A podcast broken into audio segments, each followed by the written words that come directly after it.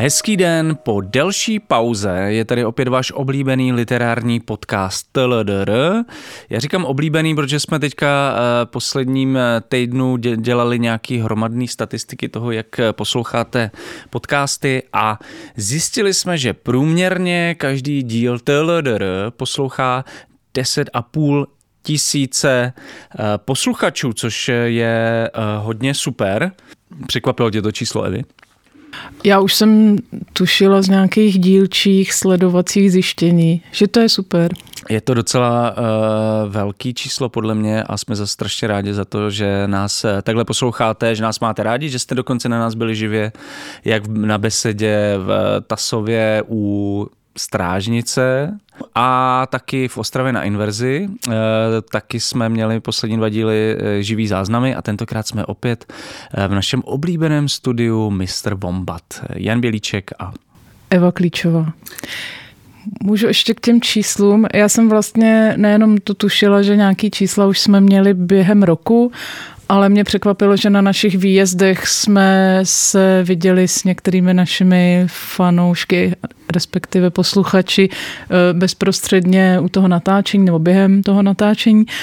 A tam jsem si uvědomila z toho, jak s náma mluvili nebo co nám říkali, eh, jak vlastně mnoho let eh, celou svoji jako kariérní dráhu v redakci literárního časopisu, tam jsem často poslouchala piš, co chceš, stejně literatura nikoho nezajímá. A teď vlastně po, po roce a kousek, dvou letech necelých toho literárního podcastu, tak se zjišťuju vlastně, jakoby už po mnoha letech psaní o literatuře, že jako literatura jako, zaj, jako lidi zajímá, tak přemýšlím, kde je kde je problém? Kde je problém, no, protože to vlastně tak mediálně tak odstrkovaný a i vlastně lidi, kteří se tím zabývají, tak mají pořád pocit, že to nemá smysl, že ho pořád musí nějak hledat, nějak obhajovat to, že mají literární časopis nebo že se zabývají literárními dějinami a že vlastně je jakoby nějaký sebevědomí toho oboru je tak prostě zadupaný tou prostě tou rétorikou, řekněme nějakou neoliberální, jak si všechno na sebe musí vydělat, že jsme sami sebe přesvědčili, že to vlastně nikoho nezajímá nezajímá. No ale, ale když jsi u toho vydělávání, hmm. tak tady je možná možný udělat malou vsuvku a říct, že pokud máte rádi to LDR, tak eh, můžete nás podpořit skrze podporu eh, redakci Alarmu, která samozřejmě eh, tenhle podcast financuje, i nás dva. Můžete jít na stránky alarm.cz a do sekce podpořte Alarm a poslat nám třeba nějaký trvalý měsíční příspěvek, to by bylo super. To bychom byli moc rádi. A i tak jsem chtěla ještě takhle všem hromadně, kteří nám eh, jakkoliv se osmělili a oslovili nás někde, na, na v těch, no, ať, to... ať v Ostravě, nebo no byly tam byly taky spousta příjemný... i celebrit. Ale byly to taky příjemné setkání, vlastně, no. že nesměle se někdo přišel. Takže a... děkujeme a zdravíme. Dal nám osobně najevo, eh, že Taylor poslouchá, to bylo skvělý. Eh, zároveň jsme se vám asi chtěli taky omluvit za to, že vlastně poslední díl jsme nahrávali 1. září eh, na Inverzi v Ostravě. Teď už to budou skoro dva měsíce od toho posledního nahrávání a Uh, prostě se chceme omluvit za tu pauzu, ale máme vlastně dobrou uh, zprávu pro vás. Uh, domluvili jsme se na tom dneska s Evou před nahráváním, že zkusíme udělat dvoutýdenní periodicitu Teledr. Uh, takže se to vyplatilo počkat si dva měsíce. Dobrá zpráva pro vás i české dráhy. protože Eva bude muset jezdit z Brna do Prahy pravidelnějc, což je skvělý i pro Prahu. Eh, zároveň eh, to bude mít podobný formát jako teď, akorát teda budeme se věnovat jenom jedné knize vždy, a takže ten objem bude víceméně stejný, ale myslím si, že to bude takový ličtější dávkování. Eh, když se budeme věnovat jenom jedné knize. Uh, takže se možná třeba dostaneme konečně už po tu hodinu, což bude taky vynikající. To by bylo fajn. Uh, Pro všechny, myslím. Kdyby proti tomu někdo protestoval, tak nám samozřejmě napište, uh, my to pak z, nějak zohledníme, budeme se tomu věnovat uh, a vyhodnotíme to s Evou, ale náš závazek je teďka to udělat jednou za dva týdny, protože je vás strašně moc. Uh, přijde mi vlastně to uh, trošku delší po každý, když jsou ty dvě knihy a takhle by to mohlo být vlastně příjemný, jak pro nás, tak pro vás. Doufám, že to tak bude. Až na tu Jako Evu, vlastně pro typy... Která bude muset jezdit v pohodě. do, do Prahy. v pohodě, ale uh, možná jenom typ pro ty, kteří teď jsou rozesmutnělí, protože my víme, že někteří z vás eh, během čtení uh, trénují na maraton anebo se pouští do velkých domácích úklidů, tak samozřejmě můžete si vyšetřit dva díly a pak si je dát zároveň. No, anebo si to prokombinovat třeba s nějakými jinými našimi podcasty, mm-hmm. jako Collapse, Outsider a tak dále. Těch podcastů podle mě bude přibývat v následujících měsících, takže se máte na co těšit.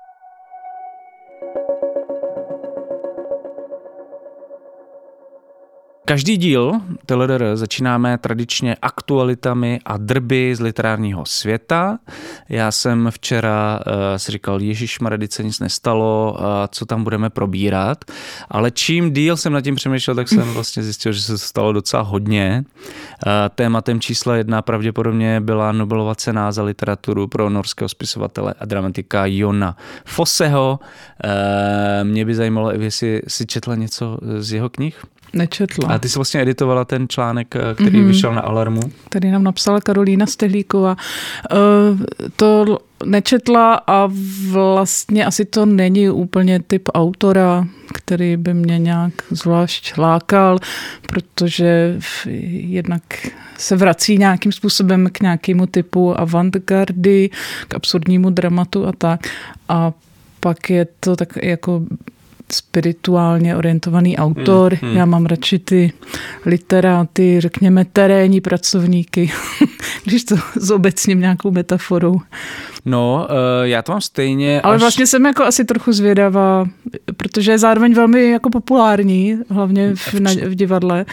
Jako, no že a že v Česku jako není neznámý, jako vyšlo není spoustu neznámý, věcí no. od něj uh, v českém překladu, uh, ale jako mně přijde zvláštní, že já jsem vlastně docela fanoušek skandinávské literatury, nejenom detektivek, ale spíš ty jakoby takzvaně vysoký, ale Jona Foseho jsem vlastně nikdy nečetl, takže možná bych to měl napravit.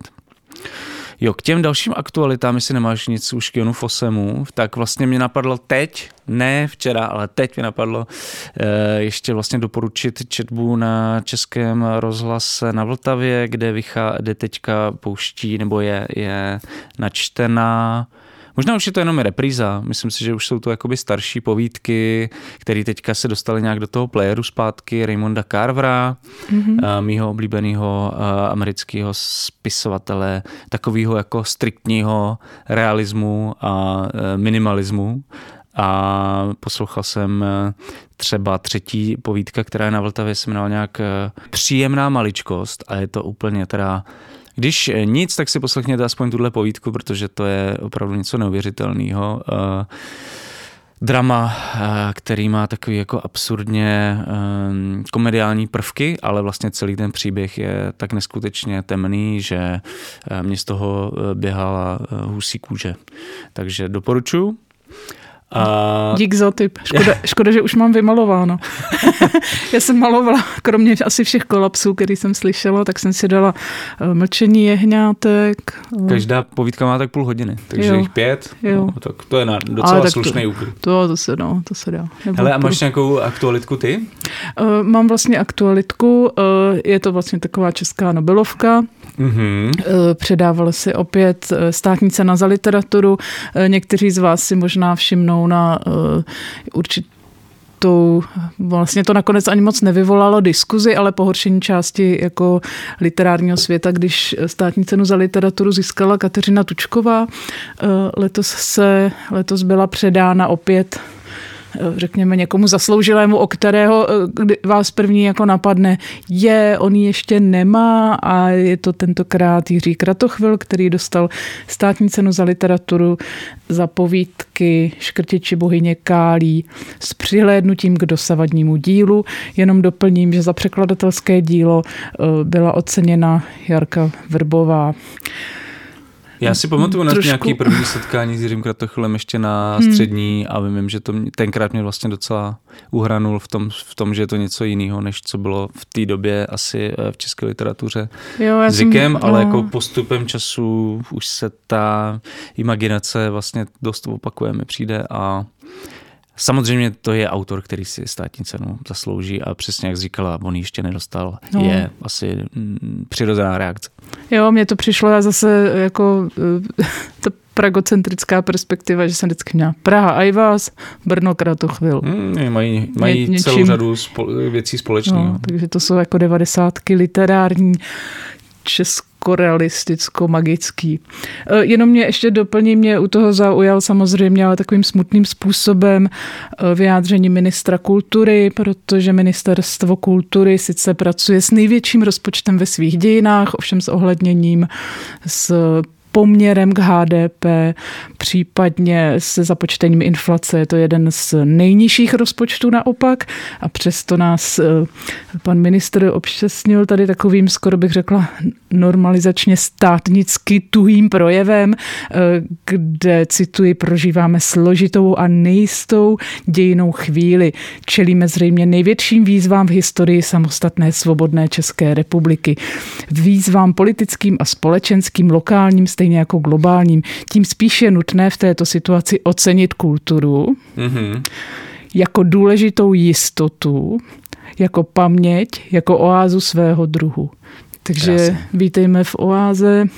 Sice která, peníze nebudou, ale... Která asi vysychá už ještě, trochu. že máme tu oázu, no. kde můžeme se občas eh, vy, eh, vyventilovat svoje no, smutky.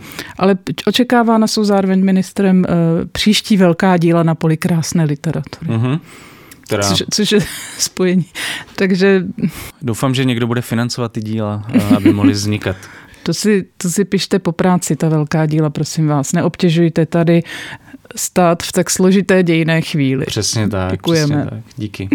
A ještě tady byl jeden takový srandovní skandálek z Prahy. E, nakladatelství Transit vyšla kniha Zrušte rodinu americko-britské feministky Sophie Lewis. E, na Alarmu najdete i můj rozhovor se Sophie Lewis, e, který jsme vydali tak si před dvěma týdny. A ten křest, vlastně křest teoretické publikace podobného ražení tady snad ještě nebyl, protože k tomu křestu se vyjádřil Zbigněk Paser, pražský milionář a podporovatel obskurních politických stran, Aliance pro rodinu samozřejmě, protože ji někdo chce zrušit, majitel studia Warhorse Daniel Vávra nebo třeba Jana Jochová a na ten křest, když jsem tam přišel, tak tam byl štáb CNN Prima News, který chtěl nějaký ten skandálek a dostalo se mu jenom řady mladých krásných lidí a hromady pobíhajících děcek, takže to musel zase otočit, i když potom z toho něco eh, ještě vyždímali, ale byla to taková hodně zoufalá reportáž. To všechno se stalo jenom kvůli názvu knihy, protože eh, knihu podle mě nikdo z těchto lidí eh, vůbec nečetl. A kdyby ji četl, tak by podle mě ten skandál mohl být ještě větší, protože jako se často stává, že třeba autor nebo autorka zvolí nějaký provokativní název a pak vlastně ten obsah je poměrně jakoby krotký. V tomhle případě to je naopak. Eh, řekl bych, že ten název je to nejméně kontroverzní na, na celé té knize. A je, důležité je teda potrhnout, že ta kniha je opravdu o tom, o čem e, mluví název, takže je o zrušení rodiny a kapitalismu. Já o tom mluvím ale ještě z jednoho důvodu, to je důležité tady um, připomenout, protože knihu Louis si můžete koupit v našem e-shopu, e-shop.denikalarm.cz a je to součást takového našeho nového projektu, konceptu, který pracovně teďka uh, nazýváme jako čtenářská výbava alarmu. Vybíráme si některé do češtiny přeložené tituly a prodáváme je na našem e-shopu. Uh, z, kromě Sofie Louis tam najdete třeba eh, knihu Mateřství od Shaylee Hetty, eh, kanadské spisovatelky, o který bude ještě řeč, nebo Bell Hooks. Eh, a kromě toho tam najdete také knihy našich redaktorů a doufám, že v budoucnosti i redaktorek.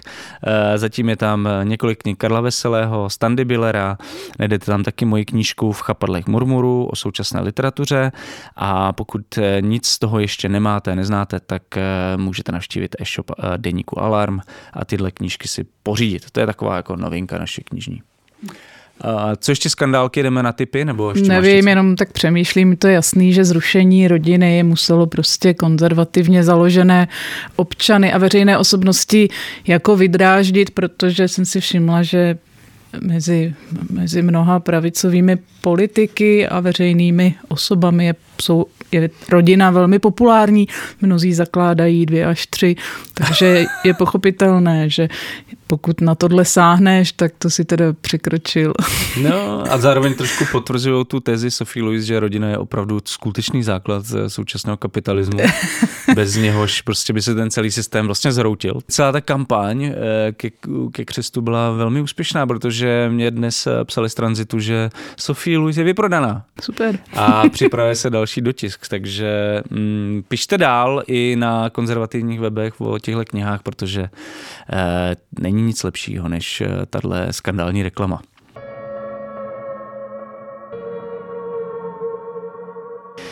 Takže přesuneme se asi k typům.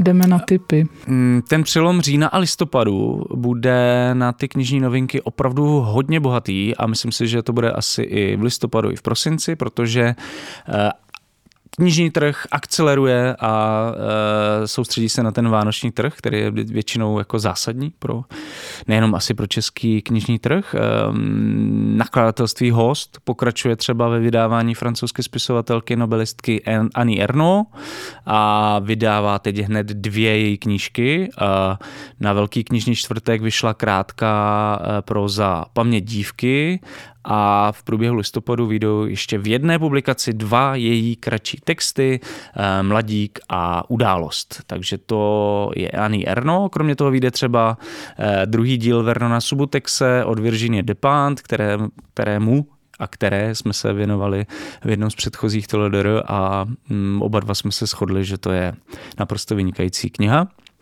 Stejně tak vyjde třeba druhé pokračování eh, románu Leily Slimány, Země těch druhých, o e, koloniálním Maroku. E, ta knižka mně přišla super, ten první díl, takže se těším ten druhý. Vychází taky český překlad knihy, kterou už jsme tady s Evou taky probírali. My už jsme nějak napřed strašně. A to, to ty mimo... ediční plány se řídí tyhle do že? Jo, jo, takže musím udělat další díly, aby české vydavatelství mělo něco vydávat. Je to memoárová kniha albánské politické filozofky Lej Ipi, který, která v nakladatelství host vychází pod názvem Svobodná. A konečně v pasece vychází taky román Marka Torčíka Rozložíš paměť, o kterém jsme tady určitě už asi museli v minulosti mluvit. No, není vyloučené. Um, není vyloučený ani to, že jsme mluvili o knižce románu Fosílie Michala Kašpárka. Jehož první ohlasy jsem zaznamenala na, jak se říká, sockách a vyšly už i nějaké recenze. Um, my jsme dávali, eh, tady jsme to nezmiňovali, ale jako typ dosud, ale dávali, hlasovali jsme o knize na sociálních sítích, na sociálních sítích sledujte ale kniha nevyhrála, takže tady se o ní asi bavit nebudeme, ale možná při, příslip recenze, tady můžu Eva vyslovit upsala, jako nějaký Eva závazek. Upsala, že napíše recenzi na Michala No, Kašpár. mě to docela zajímá, eh, jeho eh, předchozí kniha eh, Hry bez hraní z roku 18 byla o nějakém sporu pravičáků, levičáků, tentokrát se ve fosílii překlopíme do generačního sporu, což je taky téma, který jsem, jako se dá říct, že v literatuře se čím dál více zabydluje, tak já jsem zvědavá, jakým způsobem to vnímá a popisuje Michal Kašpárek. Takže fosílie Už jsem ji tady zmiňoval začátku, ale z ničeho nic na mě vyskočila, v, když jsem pro, pročítal databázi eh, nově vydaných knih, tak kniha Shirley Hetty Mateřství, což mě překvapilo, protože to vychází za prvý v velmi malém pražském nakladatelství Take, Take, Take, překladyAny Kudrnové a za druhé je to prostě velmi důležitá kniha pro uh, ten kontext současné autofikční literatury.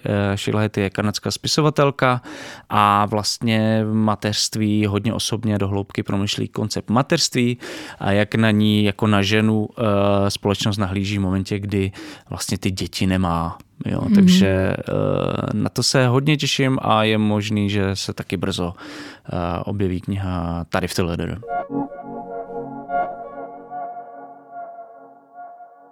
Já připomenu, kdo si nevšiml, ale knižka má i docela jako masivní propagaci. Eh, další, tentokrát je to fikce od Něny Špitálníkové, známé koreanistky a autorky brutálního bestselleru Svědectví o životě v KLDR, která ale tentokrát popisuje příběh, pardon, román se jmenuje Severka a popisuje příběh ženy, která se dostane do na, do Jižní Koreje a nějakým způsobem reflektuje, asi tuším, ještě jsem nečetla, tak si typuju, že tam dojde k nějakému prostě úvahám nad svobodou, co znamená, co jsme ochotní, schopni pro ní obětovat, jak se žije na severu, jak se žije na jihu, kde jste víc a kde jste míň člověk. No kniha měla jako docela neuvěřitelný úspěch na Doniu, kde Nina Špitálníková na ní vybírala eh, peníze a myslím, že se prodalo jenom na Doniu asi pět tisíc výtisků, takže mm-hmm. to už teď to bude vlastně další bestseller. No.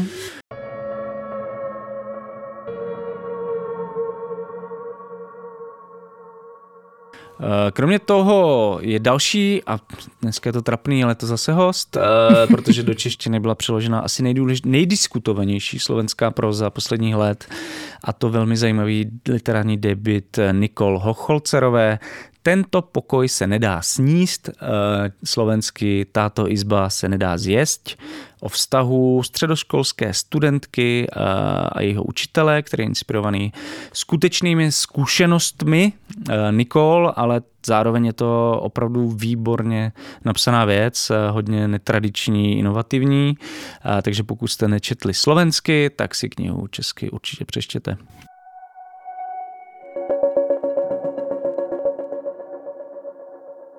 A já mám ještě poslední typ, vychází monumentální monografie o Toajen, eh, jak se píše tady v anotaci, jedna z nejznámějších avantgardních umělkyň na světě.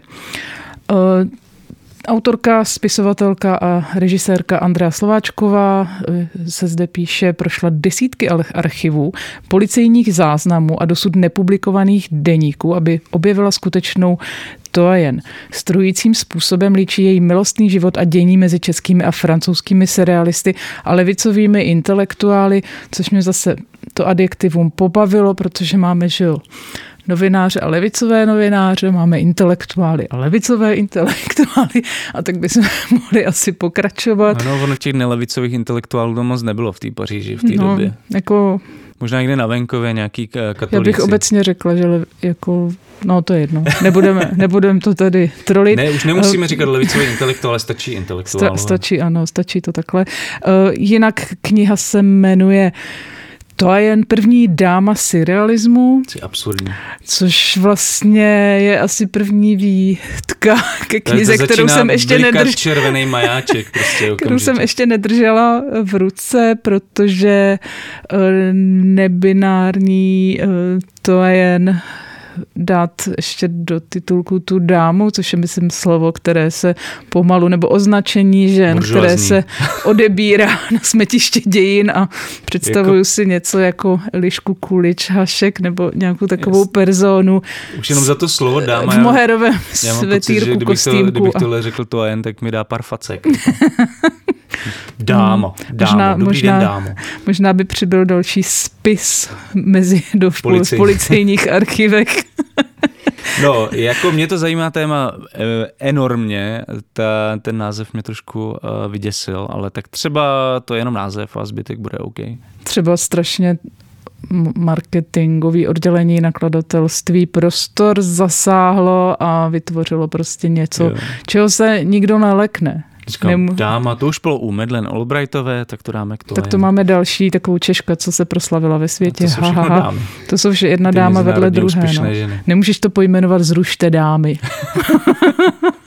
Naplivu na to vaše si, dámy. To by si četli i v Alianci pro rodinu. Uh, Jinak zase text doprovází přes 200 reprodukcí, takže koho pobouří hmm. textík, může se dívat na obrázky. Já uh, mám tu knihu doma a uh, je to fakt velká publikace. A je to hezký? Uh, hezky udělaná, takže v tomhle ohled, ne, ne, ne, neskoumal jsem obsah ještě, ale um, jako minimálně tohle je příjemný a asi to bude fajn uh, mít všechno takhle pohromadě. Poslední tip, můj je Alena Machoninová napsala svůj literární debit Hela, Eh, vychází v pražském nakladatelství Maraton. Eh, Alena Machninová je rusistka a protože jsem velký fanoušek Jiřího Vajla a hlavně... Myslíš jeho, toho levicového intelektuála a levicového intelektuála Jiřího Vajla eh, a hlavně jeho románu Moskva hranice, který považuji za jeden z nejlepších českých děl vůbec, tak mě Hela okamžitě zaujala. Proč? Protože Machoninová v této knize rekonstruuje osud a myšlenkové nějaké zázemí Heleny. Frišerové české židovské ženy, která sloužila jako předobraz postavy Ry eh, právě z Vajlovy prózy Moskva hranice. Eh, ještě to má teda přídomek autofikční próza, což teda vůbec nechápu, eh, ale uvidíme. No. Jakože ale na... Machoninová napsala autofikční prózu o této postavě, tomu moc nerozumím, ale třeba se to vysvětlí při četbě. Třeba je tam takový to, jak popisuje, jak píše tu knihu a pátra. Asi jo, jako jinak, jinak, je, jinak si to, to možná... nedokážu moc vysvětlit. No. Každopádně náruč, autofikční náruč se rozevírá do široka. Tak a já mám poslední tip na knihu, která se jmenuje Věčná 90. Proměny české společnosti po roce 89 od editorky Veroniky Pehe. Přispěli Ondřej Daniel, Lenka Krátká, Jana Patočková a další. Otázní, kniha si klade otazníky Divoká, kriminální, plná naděje. 90. léta byla mnohem víc, co se v první porevoluční dekádě stalo s českou společností a jak nás ovlivňuje dnes. Takže návrat do 90. 90. lifestylu mezi podnikatele, bude se řešit bydlení, sport, média a tak dále. Já jenom uh, vychází v Computer Pressu. Já jenom k tomu možná jsem si všimla, že devadesátky jsou obecně jako velice populární. Objevují se, eh, hlavně bych řekla, v nonfikci a to nejenom v odborné, ale i v takové jako různé jako snahy jako uchopit eh, ten životní styl eh, tý, této jako přelomové dekády ale připadá mi, že se s ní stává něco jako fronta na banány 90, 90 jakože ona se tak z fronto banánovatěla, že my jsme si ji jako smrskli do několika nějakých prostě takových jako signálních symbolů, jako jsou, já nevím, fialová saka a já nevím, zlaté řetězy a Jonák s lehkými děvami v kabrioletu.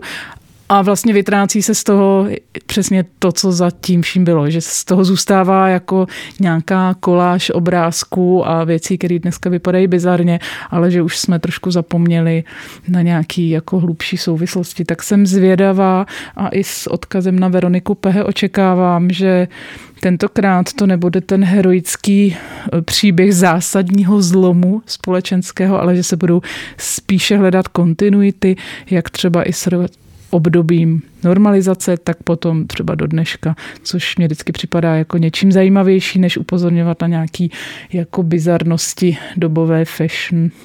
Je to hodně pravděpodobné, že tak bude. tak uh, uvidíme.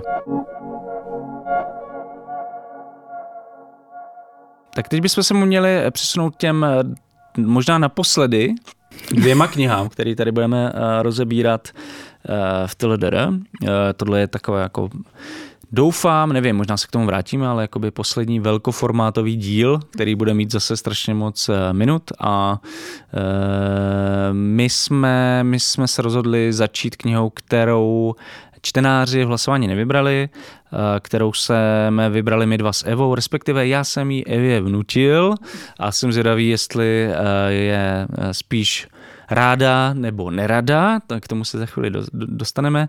Je to kniha mm, britsko-tanzanijského spisovatele Abdul Razaka Gurnaha.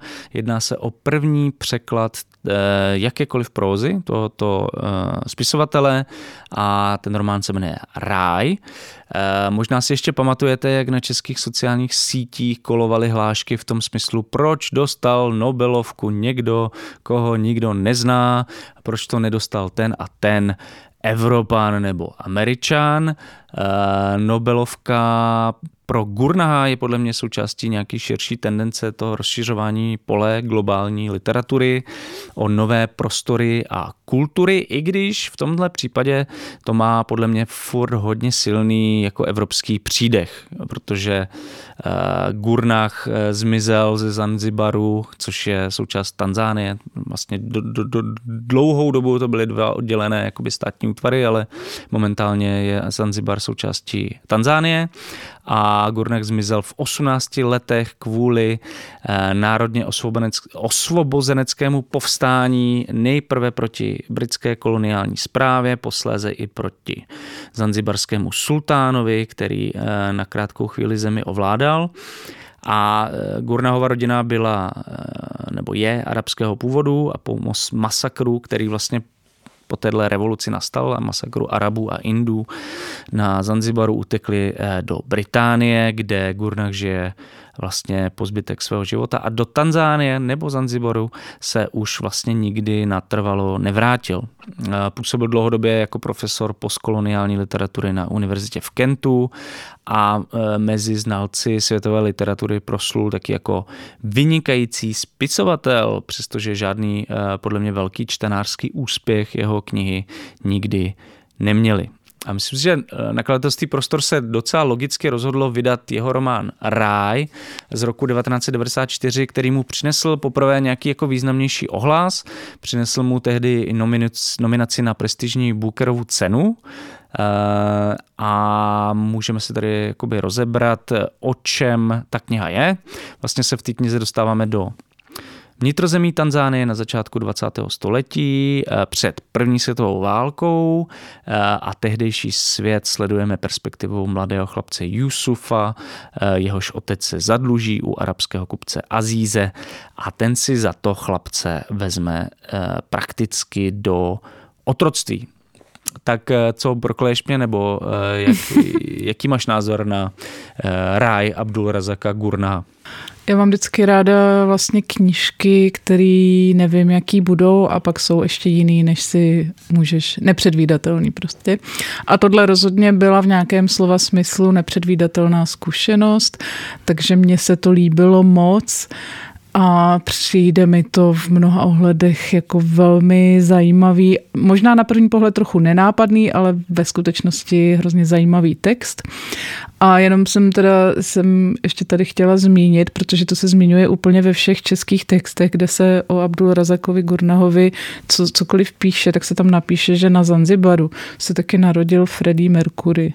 A, to jsme, bychom taky to měli jsme, dodržet. To jsme zapomněli v anotaci, to je prostě jediný, co vlastně o té zemi Čech, víme. Čím si Čech, co si Čech spojí se Zanzibarem. To je docela srandovní. No. Ale každopádně mě přišlo, eh, to je důležité, co jsi říkala, že to je vlastně nenápadný text, který mm-hmm mě trošku připomíná jakoby eh, takový jakoby starší arabskou tradici jako vyprávění, že je to takový jakoby jak to říct, jakože to má až takovou pohádkovou jakoby strukturu, mm-hmm. ale zároveň vlastně ten obsah je úplně strašně moderní a úplně to rozbíjí, nebo je tam takový pnutí mezi tou formou a Takový tím obsahem. šeherezád. Taková šeherezáda o kolonialismu, no, nebo Šeherezát. Šeherezát, ano. Uh, ty jsi mluvila o tom, že v českých médiích se mluví o Freddie Mercurym uh, v souvislosti se Zanzibarem, ale vlastně v těch světových médiích se píše hlavně o tom, že Gurnach je autor, který sleduje vliv kolonizace, kolonialismu na tanzanijskou zanzibarskou společnost, ale je vlastně u toho, toho románu, v tom se asi budeme tady docela bavit, přišlo, že je to hodně netradiční vlastně, jak on s tím pracuje a nějak se vlastně vymyká uh, vymyká tomu, jak si vlastně představujeme to vyprávění o kolonie, kolonialismu něčem. Mm-hmm. Uh, já vlastně nemůžu říct, že bych si to nějak úplně představovala dopředu. Myslela jsem si, že to bude vypadat asi trošku, jako to byla hrozně hloupá a stereotypní představa, ale trošku jsem si myslela, že jako polezem na Kilimanjaro a bude to taková jako pohlednice z Afriky, z nějakého Ngorongoro nebo nějakého národního parku. Což tam jako, tam lesou, ne? Na do jisté míry, ale... ale do jisté míry uh, se to naplnilo, ale je tam spíš spíš to ve mně budilo takovou tu paranoju z těch drobných zvířat, která se probouzejí po setmění. Takže mm. když obchodníci, je to vlastně... Psy, hyeny. Ano. Hyeny ano. tam nějak roz, roztrhají nějaký ty ano. nosiče, že jo, na ty no. výpravy. Nebo se, se žere krokodýl. krokodýl. Takže ta příroda tam má takovou jako jinou jinou vlastně velmi jako neevropskou roli, protože tady vlastně se dostáváme do světa, kde ta příroda má ještě navrh, eh, což znamená, že jsme někdy na přelomu 19. 20. století, eh, kdy se blíží německá kolonizace a první běloši se objevují jako přízraky. Je jich tam vlastně docela málo těch situací, řekněme, s běložskými hrdiny. No a právě proto, jsem, hmm. proto mi to přijde jako, že to něco něco hmm. jiného, jak, eh, než jak si o kolonizaci tady vyprávíme. Hmm. Protože on vlastně jakoby ukazuje, že ta země nebo ta, ta společnost byla už tehdy, ještě před vlastně příchodem těch jako Němců a Britů, hrozně jako rozmanitá, komplikovaná, mm-hmm. že tam do toho pro, eh, jako pronikaly jako fakt zvláštní, jdeme tomu migrační toky, uh, které jsou Trošku to spoje s tím Sevrukem, podle mě, o kterém budeme mluvit eh, později, ale tady je to ještě mnohem složitější, protože tady máme vlastně vidíme jaký eh, bohatý vrstvy Indů, kteří jsou většinou jakoby bankéři nebo prostě takový jako velko obchodníci, do toho tam jsou, který financují vlastně veškerý ty výpravy prostě arabských kupců, který jako pak se vydají do toho vnitrozemí a jako kšeftujou s těma, s těma různýma komunitama jako v těch pralesech a tak. Uh, a že se tam vlastně střetává v Tanzánii jako hinduismus, islám, eh, křesťanství, nějaký no, lokální. Všemožný jazyky, animismus. Svahilština, prostě no. arabština, hinčtina, jako prostě ukazuje už vlastně před, neříkám, že tam nejsou, ty tam jako ty Němci a ty Britové tam jako se občas, občas objevujou, ale jako by ten příběh šel trošku mimo, jako hmm. že tady nemáš ty, ty jakoby lidi, kteří žijou v pralesech v nějakých jako domorodých komunitách a pak tady máš ty prostě civilizované Evropany, Američany, kteří přichází, buď je zmasakrují, nebo prostě dají do pohybu ty, hmm. tu, ten, ten pokrok, ale že vlastně říká, ne, tady už byla jako předtím jako nějaká vrstva, která je mezi tím a která mm-hmm. vlastně už tady tu společnost vytvářela. Ano, nebyla to ta panenská uh, jakoby krajina plná jenom přírodních národů a tak a uh, nosorožců a tak. Já se dokonce přiznám, že mě, tu, mě to vlastně ve chvíli jsem si uvědomila, jak Indický oceán je vlastně jakoby nějaký nějaký jako střed nějakého magnetického pole, kulturně civilizačně obchodního, který spojuje jako Indii, arabský poloostrov, africký roh, až pak ten ty jižnější části Afriky, včetně Tanzánie, že v podstatě my známe dějiny světa, v uvozovkách, jako v podstatě dějiny toho, co se dělo kolem středozemního moře. Mm. Jo, my si vyprávíme, že o dějiny jako antika, pak teda se to pustí za ty Alpy a pak se to teda pustí ještě do těch Spojených států. Ale jako klasický učebnice dějepisu, pokud je mi známo, tak dodnes o, orientálních zemích, o globálním jihu e, obsahují opravdu drobné jako poznámky na okraji v rámci prostě několika málo vět. No, Takže v podstatě vznikají až v momentě, kdy tam zase přijde ta Evropa. Že? Ano, ano, až, no přesně, no. Když to tady vidíme vlastně nějaký úplně jako podobně trošku nebo analogicky fungující eh, jako oblast geografickou, kdy ten oceán v podstatě jako svede několik různých kulturních okruhů dohromady a oni se vlastně nějakým způsobem hierarchizují v té společnosti, tak jak jsi to popsal, jo. že jsou tam, že jo, eh, jde tam i o nějakou jako náboženskou dominanci, že v podstatě náboženství jednoho boha, což je tady prostě islám, tak má pocit nějaký nadřazenosti vůči indickému indickému, eh, indickému nebo těm jako náboženským představám přírodních národů. Takže to je vlastně něco, co vlastně se taky trochu podobá nějakému vymicování jako mm. politeismu, jako v prvních stoletích křesťanství a tak dále. Jo. Takže... To se možná můžeme dostat k tomu hmm. názvu ráj, protože hmm. mi přijde vlastně docela zajímavý, že má v té proze strašně moc různých významů podle mě ten primární, nevím, jako každýho napadne, nevím, co napadlo tebe první, ale já když jsem to četl, tak mě napadlo asi, jo, tady jeden ten aspekt je, že, uh, že se tam objevuje v tom náboženském smyslu, že se tam ty jednotlivé postavy mezi sebou vlastně hádají a konfrontují vlastně ty své vize teologické, jak to bude vypadat potom, až zemřeme, bla, bla, bla, že vlastně takovýmhle jakoby komediálním často způsobem nám vlastně připomíná autor, že v té Tanzánii opravdu se setkávaly různé vlivy eh, kultur eh, a tak dále. Ale pak mě vlastně napadlo, že Um, to může odkazovat k samotné Tanzánii v tom smyslu, že to je nějaký bod dějin, o kterém moc často nemluvíme zase, kde vlastně se pravděpodobně objevili první jako předchůdci lidí že vlastně ten ráj mm-hmm.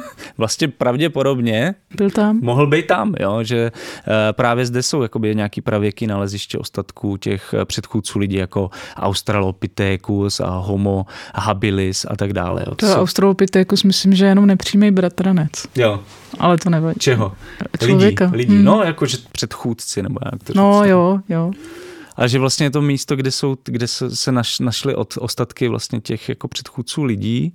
A, takže tohle, tohle by mohl být taky jako vlastně nějaký hmm. ráj. Ale těch, já nevím, co, co pro tebe symbolizoval ten ráj. Uh, no pro mě vlastně daleko asi pragmatičtěji a ne s takovou abstrakcí intelektuální ten ráj uh, představovali uh, ta společnost nebo ten prostor uh, těch vesnic měst, že jo, je to taky konflikt trošku vesnický, venkovského způsobu způsoba života, způsobu života, který je jako primárně zemědělský a toho městského, který je obchodnický. Jo, není to teda průmysl, ale je to hlavně obchod. A tam se objevuje je představa prostě paláce, v jehož eh, prostě vnitřku je něco, jako známe z klášteru, nějaký ten rajský dvůr, takže to má prostě tu strukturu, že to je obehnané zdí a tam je ta zahrada. A ta hmm. zahrada je raj. Hmm. A ona se, ta zahrada tam objevuje několikrát jako součást nějakého představy o nějakým jako útočišti ráj, je to obehnané zdí. Zároveň ta zahrada je, může být někdy jako taková polodivoká, zarostlá, hmm. Eh, hromad eh, jako bioodpadu plného šustící hady, jo, kde se to hemží, anebo je to opravdu ta opečovávaná zahrada plná celé škály jako plodin a tak. Což i ta senzualita eh, jako těch, jakoby té kosmetiky, ono to tam není nějak jako výrazně, ale je tam prostě taková ta, a my tomu říkáme orientální, jo, jako řekněme souhrně, možná je to trošku orientalismus, ale že vnímáme jako arabský svět nebo východní, globálně jižní svět, jako takový senzuálnější, že tam se hodně, se tam řeší to, ty popisy jídel, vůní, eh, nějaký olejíčky, jo, takový, taková prostě... Eh, Podle jo. mě Zanzibar byl jakoby eh, ostrov hřebíčku nebo něco takového. No, no, no, vlastně to... že, to je, že to je jako silně, silně přítomná, tam tady tam takový to, že si pak představíš prostě ten pravěký ráj vlastně obehnaný mnoha různýma vůněma a s barvama a chutěma bez jako celý škály, jako zelenina, ovoce, co tam roste a pak si představíš pak ty nebohý, prostě ta, ta tlupa, co se vydala za, ten, za to středozemní moře do té zaalpské Evropy, jak tam prostě jenom v tom bahně jedli ty kořínky a smrdělo to tam všude.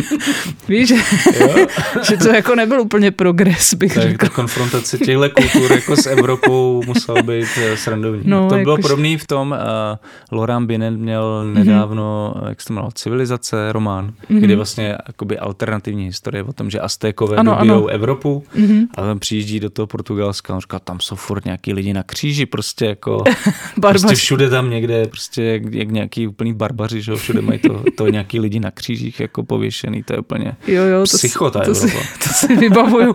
to je, no, a to nebyly třeba, jakože já si, to je taky kniha, kterou mám jenom jako na hromádce, chci si přečíst. Na tu důčku nekonečným. Ale vlastně, když mluvám o tom jakoby hmm. uh, přízemním uh, významu toho ráje, tak podle mě uh, to může třeba pro mě, nebo pro mě, může to na spoustu lidí uh, symbolizovat tu panenskou krajinu, ne? V, kterou, hmm. v který vlastně žijou ty domorodé kmeny nedotčené civilizací a společností. A jenom jsem chtěl říct, že vlastně, že, jo, že tam máš množství pralesů, nejvyšší hora Afriky, Kilimanjaro, největší jezero Afriky, uh, Victorino, nejhlubší jezero Afriky, Tanganika, že vlastně v tom v mnoha ohledech je ta Tanzánie jako takovým tím prototypem toho, mm-hmm. co mhm. si normální člověk představuje pod tím, co je Afrika. Ano.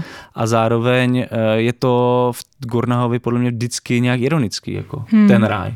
Že to vlastně není ono. No ano, protože tady je ta příroda vlastně, už jsem to naznačila, jako vlastně docela nebezpečná. Jo? Je to prostě místo, kde když chytnete nějaký, tam popisuje uh, při putování těch obchodnických výprav, jak trpěli průjmy, horečkami, uh, každé zranění představovalo extrémní nebezpečí, protože prostě záněty, já nevím, otrava krve, jo, i nějaké infekce. Takže to všechno, jakože ta příroda tady rozhodně nesplňuje nějakou tu, tu ty představy, se jako ne, ta množina příroda se úplně nekryje s množinou ráje.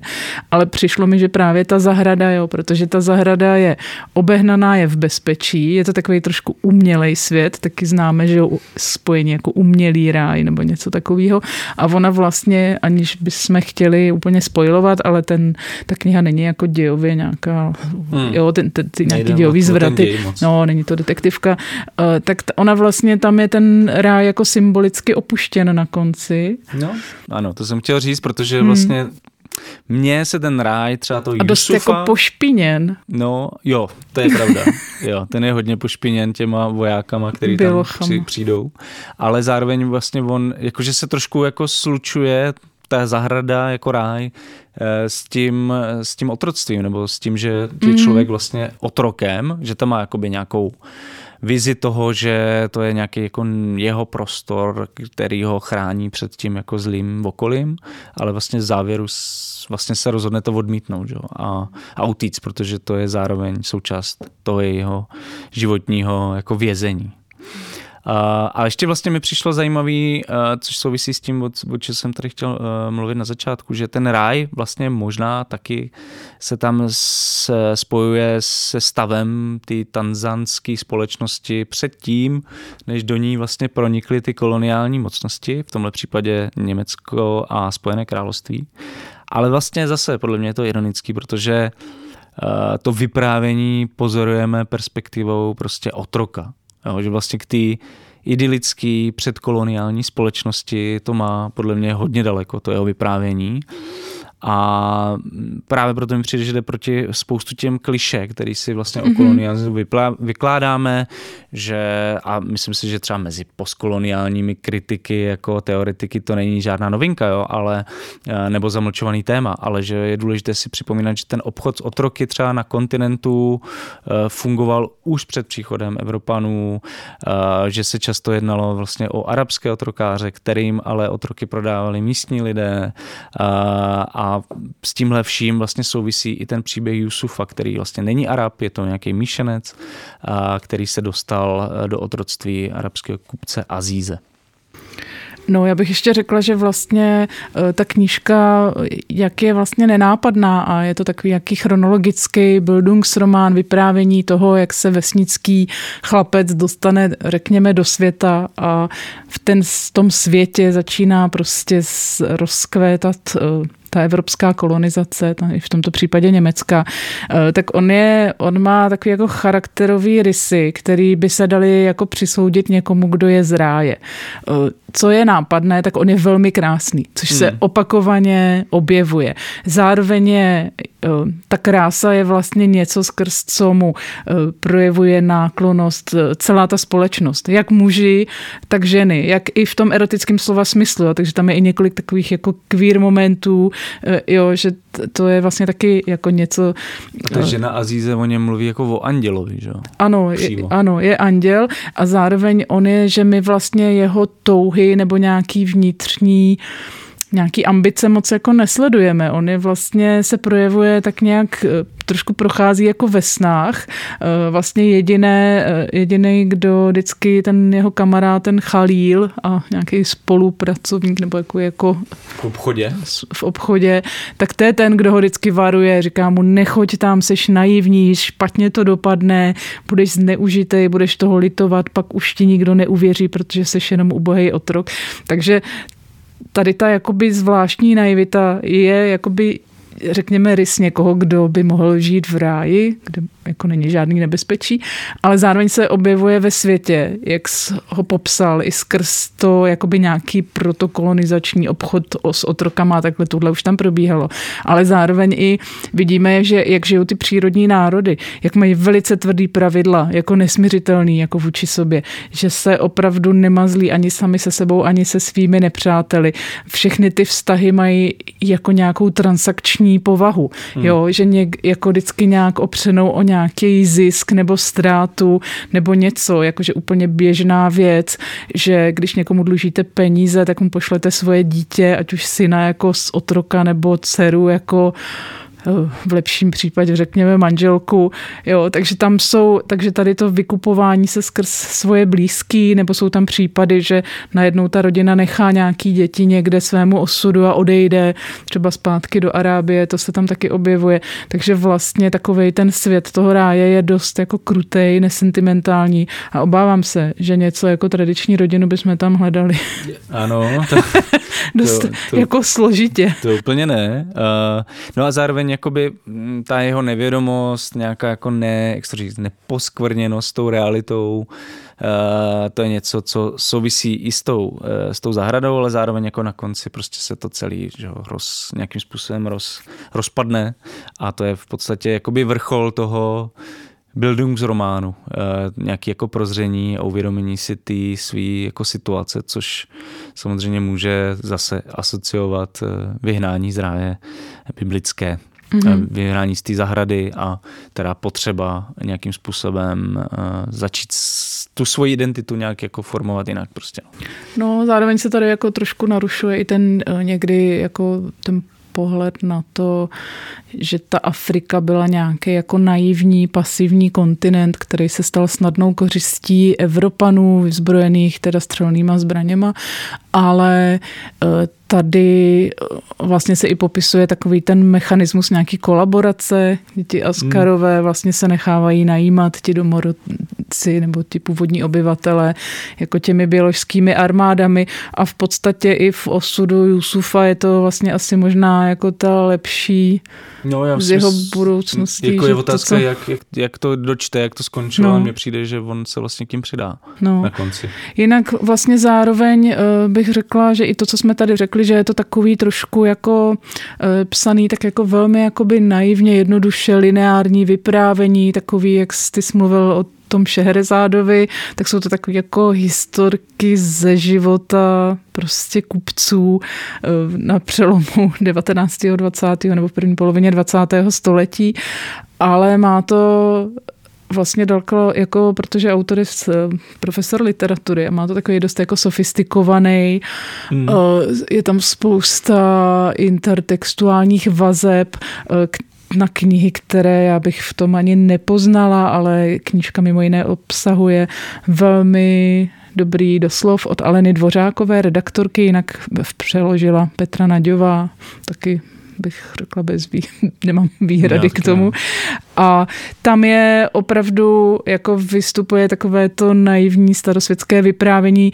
V tomto doslovu člověku dojde, jak moc je to protkané odkazy na různé, mm, na Koecího, na Livingstoneovi objevy kolem jezera Tanganika, ale hlavně, a to tedy napadlo i mě při té četbě na srdce temnoty mm. od Josefa Konráda. O tom jsem chtěl taky mluvit ještě, no. Jakože tam je, hmm. tam je to zajímavý v tom. A jak to vnímáš ty? Já jsem si, našla jsem i nějaký podcast, který to trošku řeší, jestli to je nějakým způsobem uh, negativ, pozitiv, ale prostě nějaká jako druhá verze uh, srdce temnoty. A... Mně přijde, že, eh, nebo co mi na tom přišlo zajímavý, hmm. že, že vlastně ta výprava do toho vnitrozemí, kterou vede ten Aziz, nosiči a tak dále, která skončí velmi neslavně, tak je vlastně takový jakoby předobraz těch jako pozdějších nebo pozdější koloniálních výprav do středu země, konrádovských, mm. do té srdce temnoty, do pralesů, eh, do míst, které nejsou vlastně dobře z, zbádaný. A že vlastně Gornách v tomhle ukazuje, že ty evropští kolonialisté často vlastně využívali trasy a cesty, které zde už předtím vlastně prošlapali hmm. Eh, ti kupci, nebo že vlastně... To nebyl neznámý kontinent. Že to vlastně nebyl zase tak neznámý, neznámý terén, a že to vlastně takový jako doplnění toho hmm. Konráda a že vlastně i ty, eh, ty, ty kupci samotní byli tak trošku i v roli těch jakoby kolonizátorů, mm-hmm. že vlastně chodili do těch jakoby odtržených jako lokalit, prodávali tam prostě věci, nějaký směný obchod Pásli tak dále. po slonovině stejně jako... No přesně tak, a že vlastně už eh, pro, pro mě je vlastně docela takový jako zásadní poznání ty knihy, nebo něco, co jsem si z ní odnes, je to, hmm. že vlastně ty nerovnosti, nespravedlnosti, podobné věci už vlastně v té společnosti existovaly v nějaký míře už předtím a že vlastně ty Evropané je jenom prostě tak to nabustili to eh, prostě technologickou nějak, obludných vlastně no, rozměrů. Nějakou technologickou převahou. Eh, já jsem ještě pak si jako všimla, a to si myslím, že je taky součástí toho doslovu, že se tam popisuje vlastně, že zatímco eh, hrdinové srdce temnoty, jo, ten kapitán Marlo, myslím, mm-hmm. No, tak on, oni jdou vlastně jako směrem eh, ze západu na východ, ale tady jdeme v opačném směru, že se jdou jako naproti. A je tam stejně tak jako najdeš eh, jako v srdci eh, temnoty, takovou tu jako demonizaci člověka jiného etnika, jo, že jo, ta tmavá barva kůže, jo, trošku jiná fyziognomie, trošku jiný že jo, životní habitus a tak dále, eh, že vlastně eh, člověk se primárně bojí a vlastně úplně to stejný najdeme tady jako zase ve vztahu k těm bělochům, že ti běloši, že tam se o nich jako říkají, tak jsou mytologizovaný jako nějaký jako na, nadlidský nějaký bytosti, který tam je, že pijou nebo jíkov, jo, jo, že jo. jsou uh, zároveň s tou jejich silou a s tou jakoby naprosto suverénní dominancí, se kterou si berou všechno věci, které jako už něčí jsou, že jo. Tak zároveň jsou popisovaní jako hrozně jako ošklivý, ale takovým jako uh, pro ty Afričany těžko uchopitelným způsobem. Tam je jeden popis, je tam, že to je jak přízrak ještě staženého z kůže, uh, pak je tam vlastně ke konci obraz nějakého velitele té německé jednotky, který z dálky vypadá jako nějaký veselý mladík a zblízka pak má nějakou zjizvenou tvář do nějakého šklebu a je vlastně starý. Jo, takže taková jako neschopnost číst v tom bílém obličeji vlastně taky vyvolává potom jako úplnou jako jakože to jsou dvě psychózy, které se blíží proti sobě, tady to takové hmm. setkání té jinakosti, eh, který potom jako vyvolá vlastně jenom násilí a hmm. A vlastně i jakoby v případě srdce temnoty až nějakou jako šílenost, jo eh, kdy tam prostě někde uvnitř té Afriky uvízne ten kurz, který tam jako jo. zešílí. Jinak, jestli jste to, to dobrý, někdo no. nečetli, tak do... Konráda nebo? No, no tak... To, to je, jako, já myslím, že v tomhle podcastu jsme to, na to narazili na tu knihu už minimálně, nevím, třikrát, jakože je... Sven Lindqvist se na to odkazuje. Jo, jo, jo. A ještě myslím, že je ještě nějaký jiný román. Jo, možná, že se nám to sem fakt vrací pořád. No. A je to prostě evidentně pro třeba ty postkoloniální, eh, postkoloniální literaturu naprosto zásadní kniha. Hmm. Jo takže přečtěte si. Jo, ale kdo nečetl a potřebuje si teď něco rychle představit, tak jako v podstatě jako nějaká filmový převedení, tak je od Kopoli, uh, od Kopoli Tyjo, teď mi to úplně vypadlo. Now. Apocalypse Now, jo. Je to jenom teda překlopený do Jasně. války ve Větnamu, ale prostě to, jak Bělochovi přeskočí z toho, že se stane nějakým jako Ibermenšnem někde uprostřed pralesa a násilím ovládne zdejší jako komunitu, tak to je vlastně jako nějakým, řekněme, jako ta essence. Chceš přečíst ukázku? Ukázka. Gurnach. Já přemýšlím, jestli ještě něco zvlášť tady mám v poznámkách, ale my jsme celkem všechno. Eh, takže já přečtu ukázku. Ukázka vlastně bude ilustrovat eh, to, jak si, jak jsme poznávali nejenom my, ten, jak se trošku hloupě říká, černý kontinent, ale jak také eh, lidé z jihu poznávali ten bílý kontinent. Bílý kontinent globálního severu. Takže eh, ocitáme se někde na výpravě kupecké a muži hovoří. Muži si povídají tak někde po, po večeru. Jednou večer k ním zavítal člověk z Mombasy a vyprávěl jim historku o svém strýci, který se nedávno vrátil po 15 letech ze země zvané Rus, kde žije národ, o kterém do té doby nikdo neslyšel. Odjel tam prý ve službách německého důstojníka, který sloužil ve Vitu, než odtamtud vyhnali Němci Němce angličané.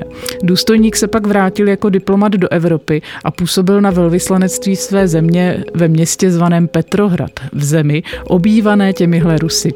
Příběhy, které tento kupec o svém strýci vyprávěl, byly k neuvěření. Ve městě Petrohradě prý svítí slunce až do půlnoci, tvrdil. Když je zima, všechna voda se tam změní v led a ten led na řekách a jezerech je tak tlustý, že se po něm dá jet i s plně naloženým vozíkem. Neustále tam fouká vítr, který se občas nečekaně rozbouří až tak, že rozvíří led i kamení. V noci bývá ve větru slyšet křik démonů a džinů, kteří svými hlasy napodobují úpěnlivé sténání žen a dětí. Každý, kdo se jim odváží jít na pomoc, se ale nikdy nevrátí. V týdnech uprostřed nejhlubší zemi prý Zamrzalo dokonce i moře a v ulicích města řádili divocí psy a vlci, kteří sežrali všechno živé, lidi, koně, zkrátka cokoliv. Lidé z Rusy nejsou civilizovaní, ne jako Němci vyprávěl mu strýc. Jednou, když tou zemí takhle projížděli, přijeli do malého městečka, kde byla každá lidská bytost, muž, žena i dítě, spitá pod obraz. S maskhara, já nežertuju. Vůbec o sobě nevěděli. Jejich barbarství vzbudilo ve strýci podezření, zda se nenachází v zemi Goga a Magoga. Jejíž hranice tvoří nejzaší mec islámského světa. Ale i v tom ho nakonec čekalo překvapení. Dost možná vůbec to největší překvapení ze všech. Na Rusy žila spousta muslimů. V každém městě. Tataři, Kyrgyzové, Uzbeci. Eh, kdo by něco takového slyšel? Strýc však nebyl ve svém překvapení sám. Ani tamní lidé nikdy neslyšeli o tom, že by Černoch z Afriky mohl být muslim. Má šalách, Bůh požehnej. Divili se a vyzvídali na kupci z Mombasy další podrobnosti. Tak tedy Street Spree navštívil města jako Buchara a Taškent a Herát, starobylá sídliště, jejichž obyvatelé si postavili nepředstavitelně krásné mešity a založili zahrady, které připomínají ráj na zemi. Spal prý v nejkrásnější zahradě v Herátu a v noci slyšel hudbu tak dokonalou, že ho téměř připravila o rozum. Bylo to na podzim, všude kvetly kopretiny a na větvičkách vinné révy zrály hrozny připravené ke sklizni, hrozny tak sladké, že si člověk ani nedokáže představit, že by mohly vyrůstat z obyčejné země. A krajina byla tak čistá a zářivá, že tu lidé nikdy nechuravěli ani nestárli. Vyprávíš nám báchorky, namítali, taková místa přece nemůžou existovat. Takže Evropa pohledem. Čím víc do Evropy, tím víc. Ani ne Evropa, vlastně tam je i ta střední Asie. A... No, ale tak to je muslimský svět, ten je tím rájem a ta Evropa to je jakési barbarikum plné kvílejících démonů a do němoty spitých žen, mužů i dětí. Takže, a hlavně to je Petrohrad, tehdejší Petrohrad to... musel, musel být wild. Teda.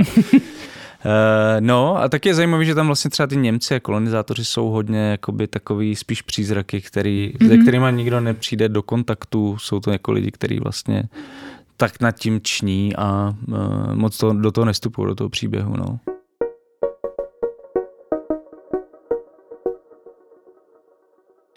Nakladatelství Alarm vydává svou druhou knihu. Hrdinové kapitalistické práce v Evropě jsou pokračováním úspěšného reportážního projektu Saši Úlové. Tentokrát z prostředí východoevropských migrantů, kteří se jako levná pracovní síla vydávají hledat štěstí na západ Evropy. Reportážní kniha Saši Úlové ukazuje, že chudí lidé jsou kvůli tomu, aby se uživili nebo aby uživili své děti, ochotni podstupovat strašné věci a také, že platová nerovnost mezi východem a západem Evropy je dlouhodobě neudržitelná a ohrožuje evropskou integraci. Pořiďte si knihu na e-shopu Alarmu e-shop.denikalarm.cz.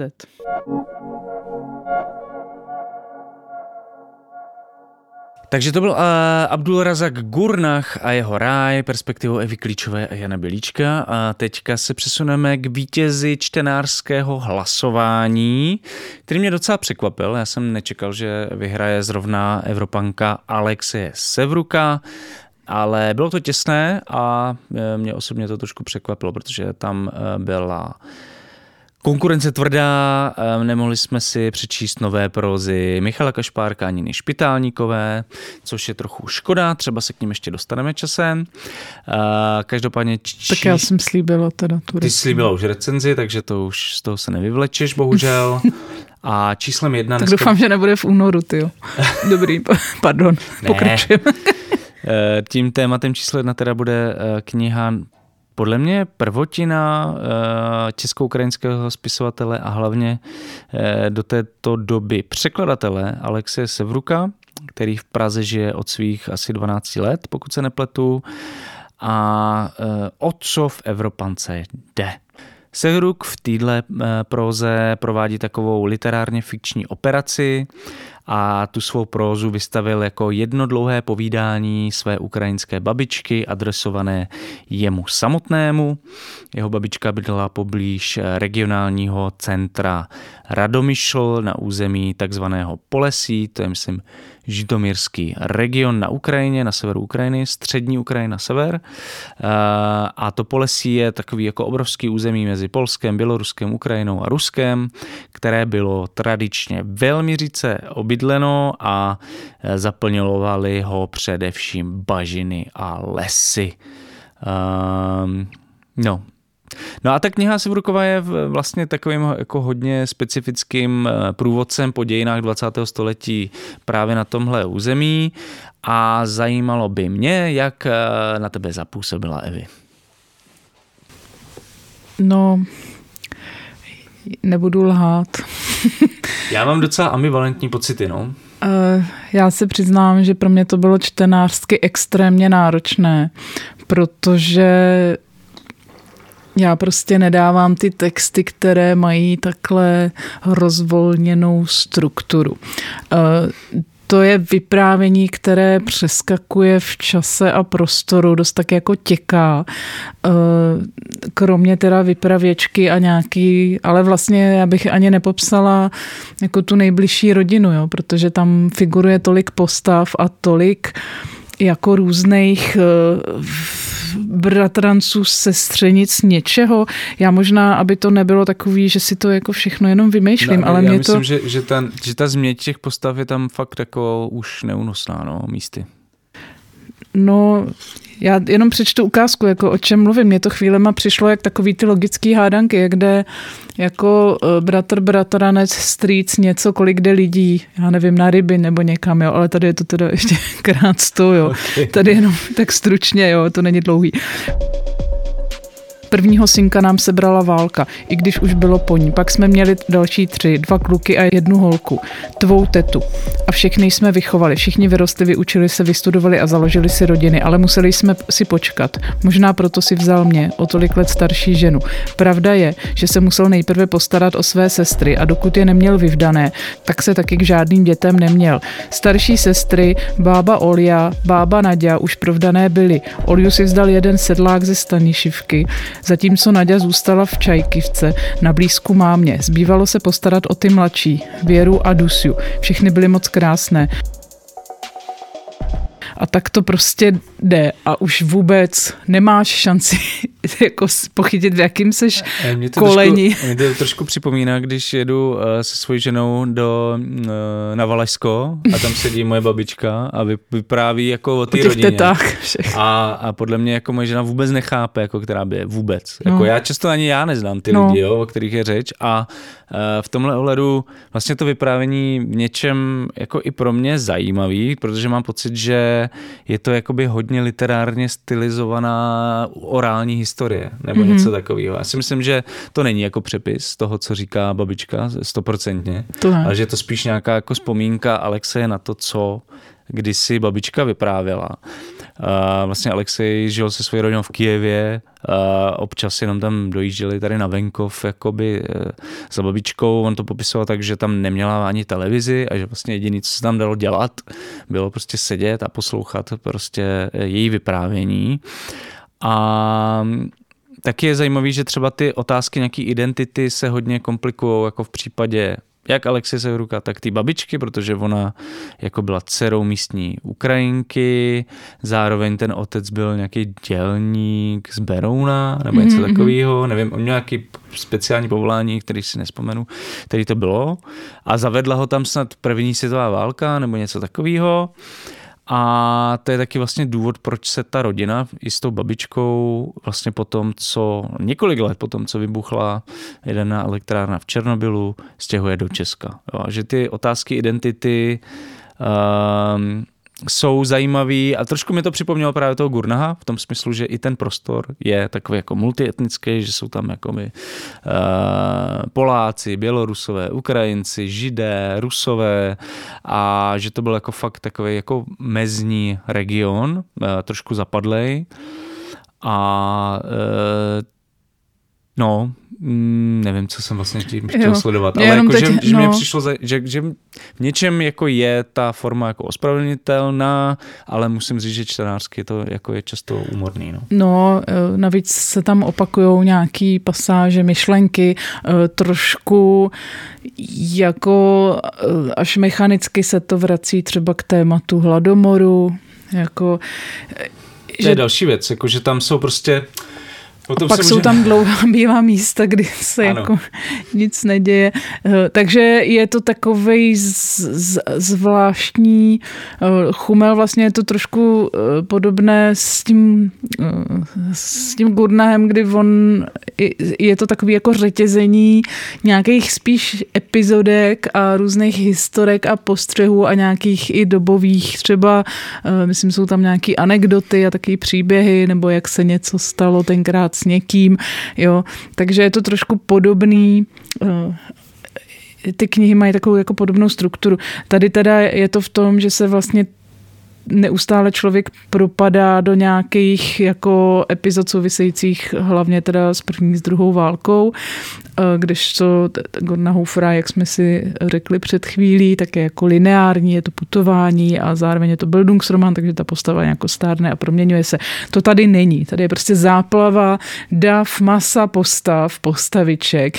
Chvílema mi to přišlo že by to vzdáleně tou strukturou mohlo připomínat uh, osudy dobrého vojáka Švejka, kde taky máš jako uh, hodně jako explicitního násilí a vlastně nějaký jako totální bezútěšnosti té doby, ale zároveň je to všechno zabalené do takových jako historek, jak, hmm. něk, jak někoho kopl kůň a jiného někde na něj něco spadlo nebo ho někdo někde oběsil. Myslím si, že teda Švejk je uh, mnohem uh, komediálnější a vtipnější. Tady jsou prostě No, tak rozhodně, rozhodně. O tom, že někdo jde opravdu jenom lidi o tu, jako během jo, je, jde opravdu jenom o tu strukturu a možná prostě je to taky, je to nějaká jako z představ, jak může román fungovat, ale tady si myslím, že to fakt nefunguje. Jako Švejk je dokonalej v tomhle, i v té eskalaci toho násilí, který s tou blížící se frontou pak jako přichází, že jako tuhne stále více úsměv na rtech, eh, samozřejmě, že ne v těch filmových adaptacích.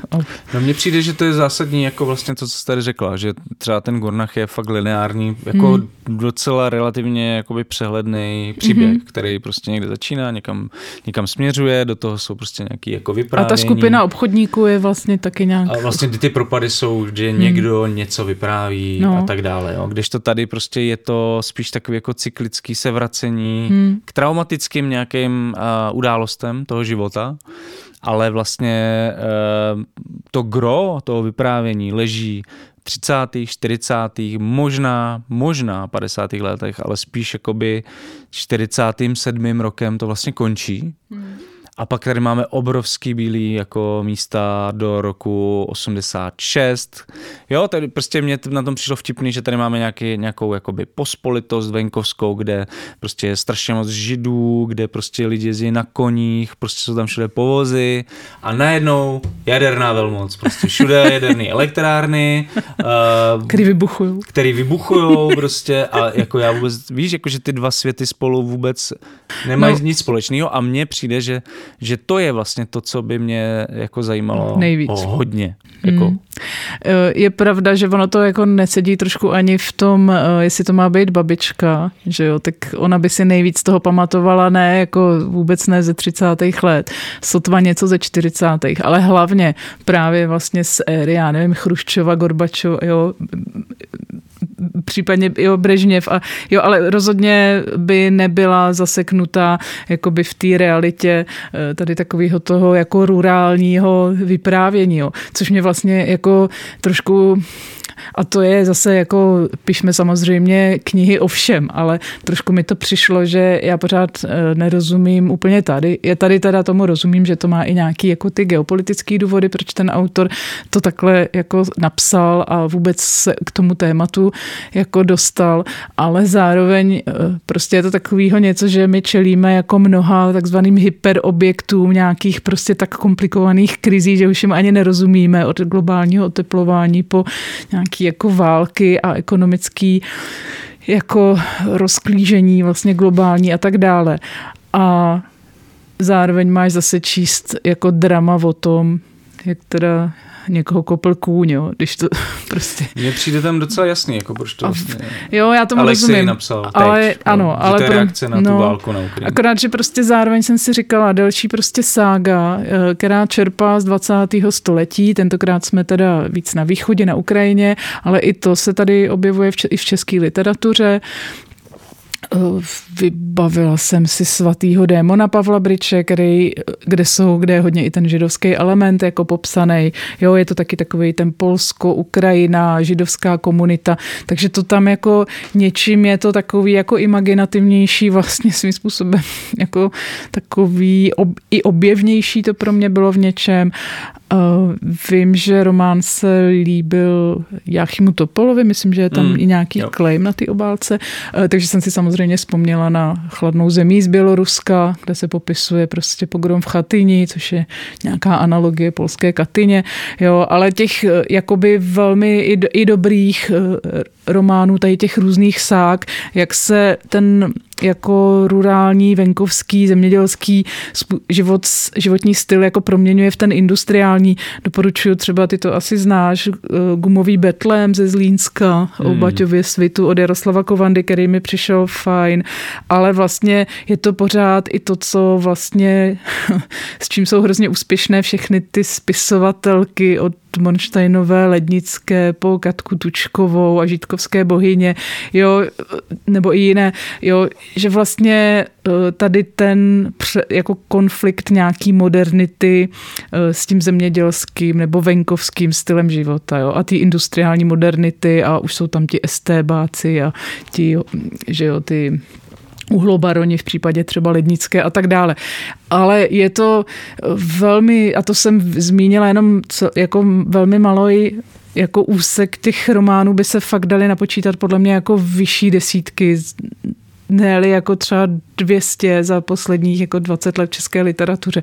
A mně to připadá, a tady jsem teda ten pocit měla jako extrémní, že ono vlastně k efektu nějakého vyvolání emocí čtenářských ti jako opravdu stačí jakoby na skládat vedle sebe nějaký prostě tragédie, který prostě nutně ta modernita a její způsob vedení válek jako přinesl. Jo, že vlastně hmm eh, tam vlastně stačí popsat, jak lidi jedli lidské maso a jak umírali za, že z toho stalinského hladomoru a ono vlastně pak k tomu, jo, že to je tak jako silný samo o sobě, že vlastně jsem že je pak jako dobrý se ještě uvědomit, jakým způsobem je to napsaný.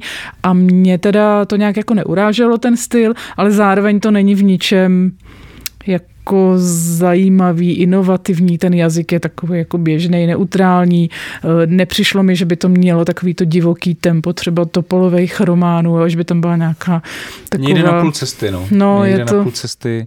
Ale je zajímavý, jako když mluvila o té hmm. industrializaci, modernizaci, takže podle mě to je přes... Tam se to objevuje třeba v souvislosti s kolektivizací hmm. a vlastně k nějakým, s nějakým útlakem těch sedláků místních, ale vlastně souvisí to s těma bílejma místama, protože ten, ten to gro hmm, hmm. vlastně nastav, nastává v těch 50. letech, končí no. prostě v těch 80. a o tom vlastně nevíme nic. A mě by vlastně zajímalo, co, co se stalo v té době, hmm. za prvý, a za druhý, jako jak, jakým způsobem se v tom vlastně ta ukrajinská společnost pohybovala, protože tady vlastně jako je ne, třeba neoddiskutovatelný, že ve 30., 40., možná i těch 50. letech to mohli jakoby uh, považovat jako za velký útlak z té strany hmm. Sovětského svazu prostě hladomor 30. leta, kolektivizace, jako prostě neustálý jako přítomnost těch jako, jak on to tam popisuje, zlodějíčků a banditů, který se, kterých hmm. se stali najednou jako ty čekisti a, a tajná hmm. policie a tak dále, což hmm. je takový, jako mně přijde východo, východoevropská klasika, no. jako vlastně nikdo jiný tyhle věci, jako ty, ty, v těchto rolích jako se tam neobjevuje, což mně přijde taky hodně vlastně neautentický. Ale ale jakoby co potom, jo? že vlastně ten, ten, ten sovětský svaz je tam jako taková koloniální mocnost, která vlastně jako úplně zničila tu, tu, ten, tu, ten ukrajinský boj o emancipaci mm-hmm. a, a prostě pak chudáci Ukrajinci další 50 let žili pod útlakem prostě sovětského svazu a já si myslím, že kdyby to tak bylo, tak vlastně ten projekt eh, nebude tak dlouho jako Trvat. funkční. Hmm. Ale že tam prostě nějaká komplicita těch Ukrajinců, nebo nějaká agentnost, nebo nějaká spolúčast na tom celém jako evidentně Projektu, musela být. To rozhodně. Jako eh, navíc eh, jako vlastně ten román má takovou jako řekněme velmi jednoduchou nějakou ideovou pozici, že on eh, vlastně se vymezuje vůči socialismu jako celku, to, co jsi popsal.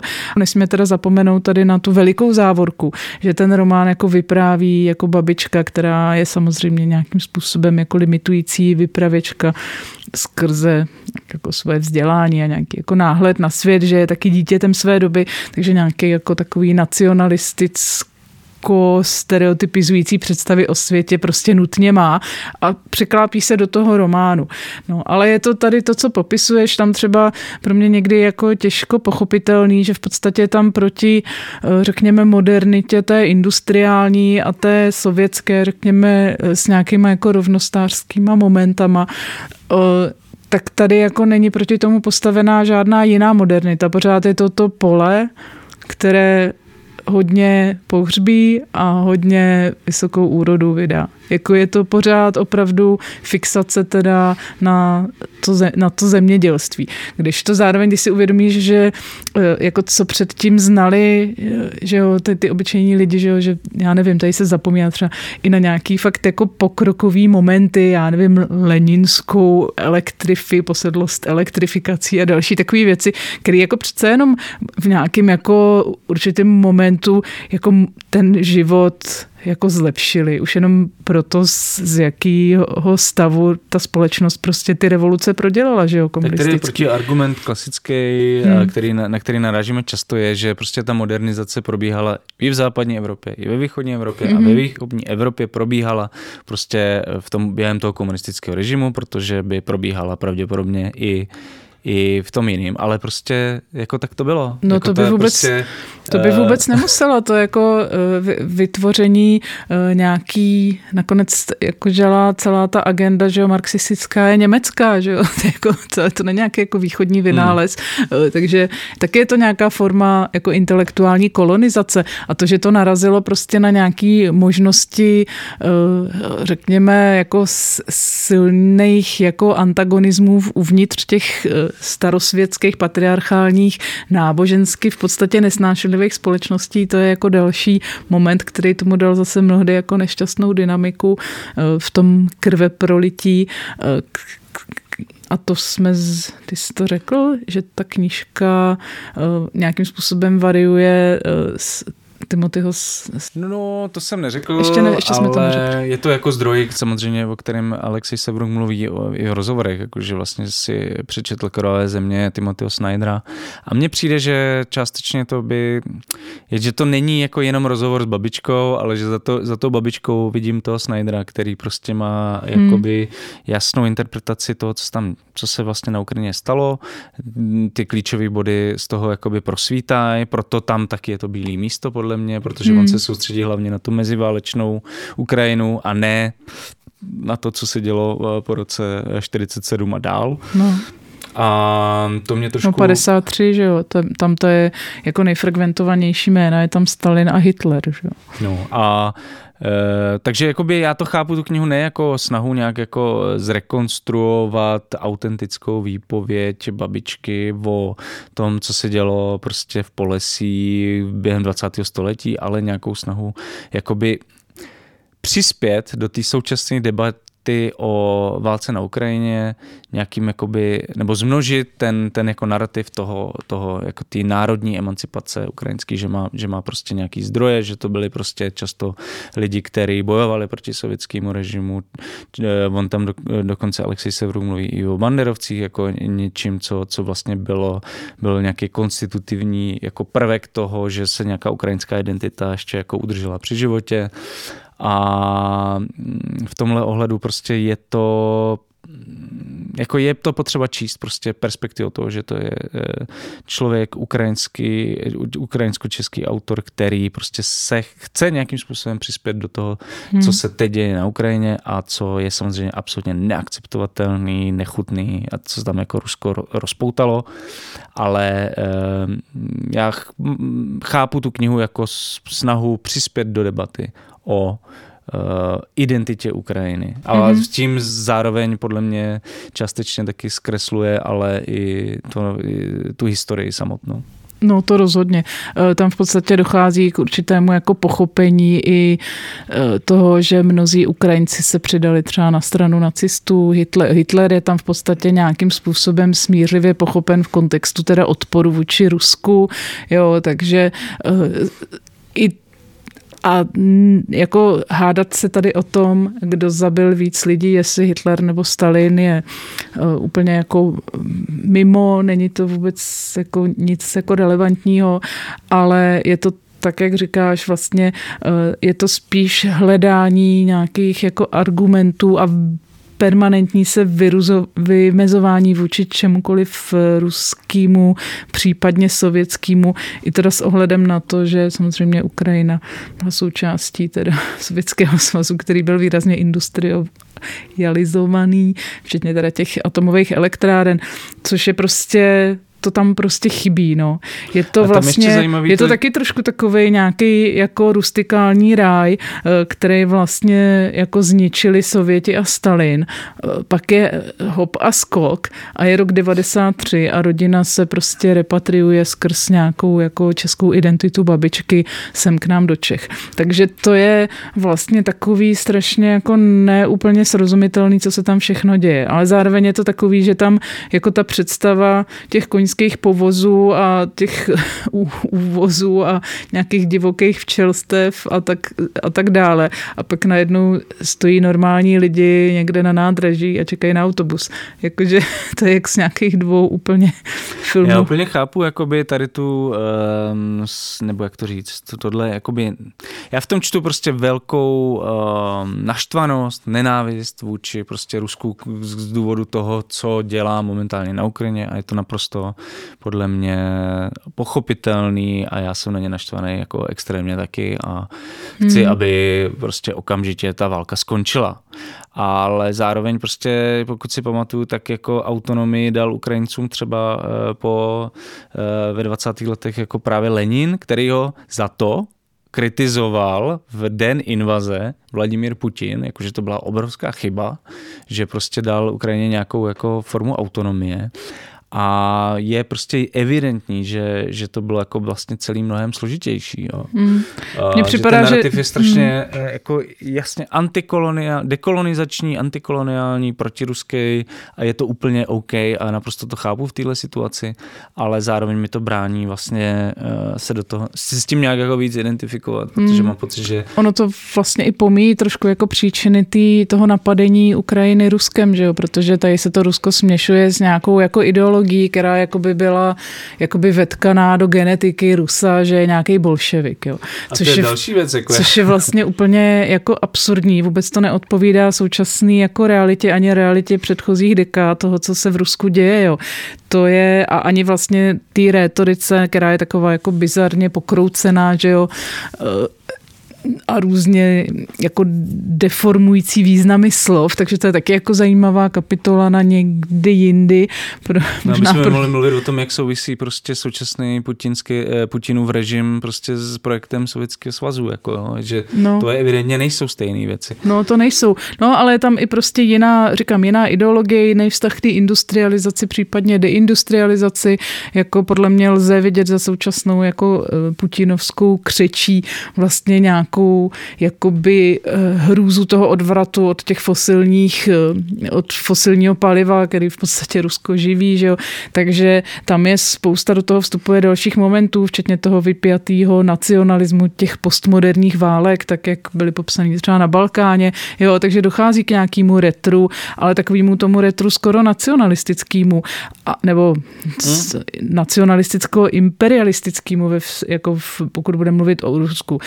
A ti Ukrajinci samozřejmě jsou tady v roli jako toho, kdo je v defenzivě, kdo se brání, ale vlastně ten konstrukt toho nacionálního je tam strašně silný taky a je to i v tady pořád jsou to očité babičky, ale vlastně tam jako do toho nevstupuje, že na to, že tam to vstupuje Timothy Snyder, tak už tam nevstupuje žádný jako vypravický moment, kde by tohle dokázal ještě jako nějakým jako jemnějším způsobem rozlišovat. Jo. Jakože je fajn, že Kijevská Rus je něco jako, eh, řekněme, kulturně eh, nějaká kultura bohatá a rozvinutá dávno před teda jako, že jo, tím, na co jsou jako rusové hrdí, že jo, na, na před tím ruským imperialismem, ale, nebo tou érou ruského imperialismu, už toho jako novověkýho, raně novověkýho, ale zároveň prostě se to není schopný jako se vypořádat i s těmi vlastními s tou vlastní jako krví na rukou. Jo. Tam třeba, když se popisuje, je ten židovský element, tam je spousta pasáží, eh, který teda mm,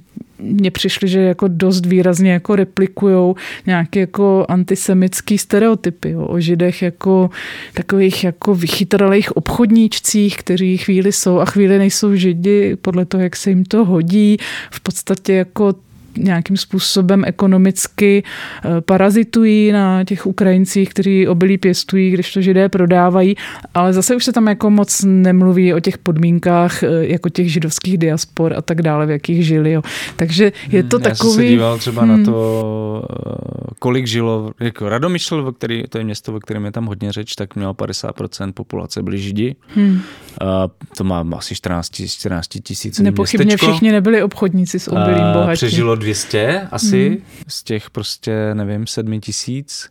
Uh, během několika měsíců prostě uh, Němci postříleli asi 1500 prostě židů tam někde v lesích hmm. jako za, za, za městem, takže to asi nebylo úplně jako selenka. Já myslím, že vlastně Alexi se snaží nezavírat oči před těma konfliktama, který vlastně to soužití jako multietnický uh, tam generovalo, ale jako mám pocit, že často je to až moc empatický. Až moc hmm. empatický vůči, hmm. vůči lidem, který vlastně páchali jako fakt zvěrstva vůči no, prostě těmhle lidem. Jako by mi přišlo vlastně možná zajímavější tam dotažená ta perspektiva té babičky, jak opravdu byla dítětem svého věku a nechat fakt jako syrově všechny ty její, ono to tady tak jako je babička a není babička, jo? že my tam ten jo, ten tam jako ty objektivní historické události, o kterých ona někdy mohla číst i ex post, prostě tak jako nemohla vědět, že jo.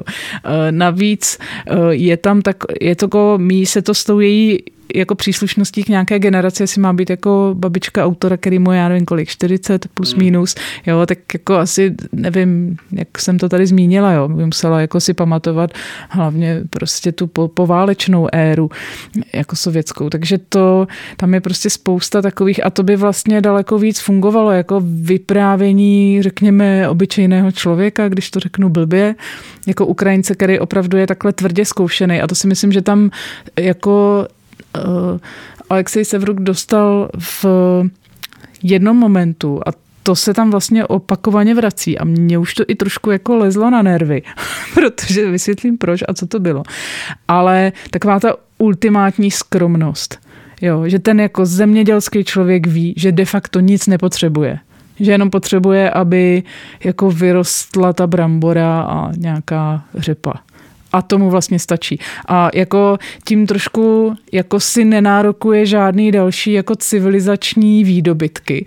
Objevuje se to tam pak i v konfrontaci s nějakým jako konzumerismem. Tam je třeba se popisuje příběh nějaké lékařky, která e, dělá nelegálně potraty a hrozně zbohatne a to bohatství je pro ní vlastně trestem, protože svého syna zahrne veledary, jakože mu pořídí nějaký auto a on se pak jako zabije někde opilej jak jinak, je někde jde opilej a umře.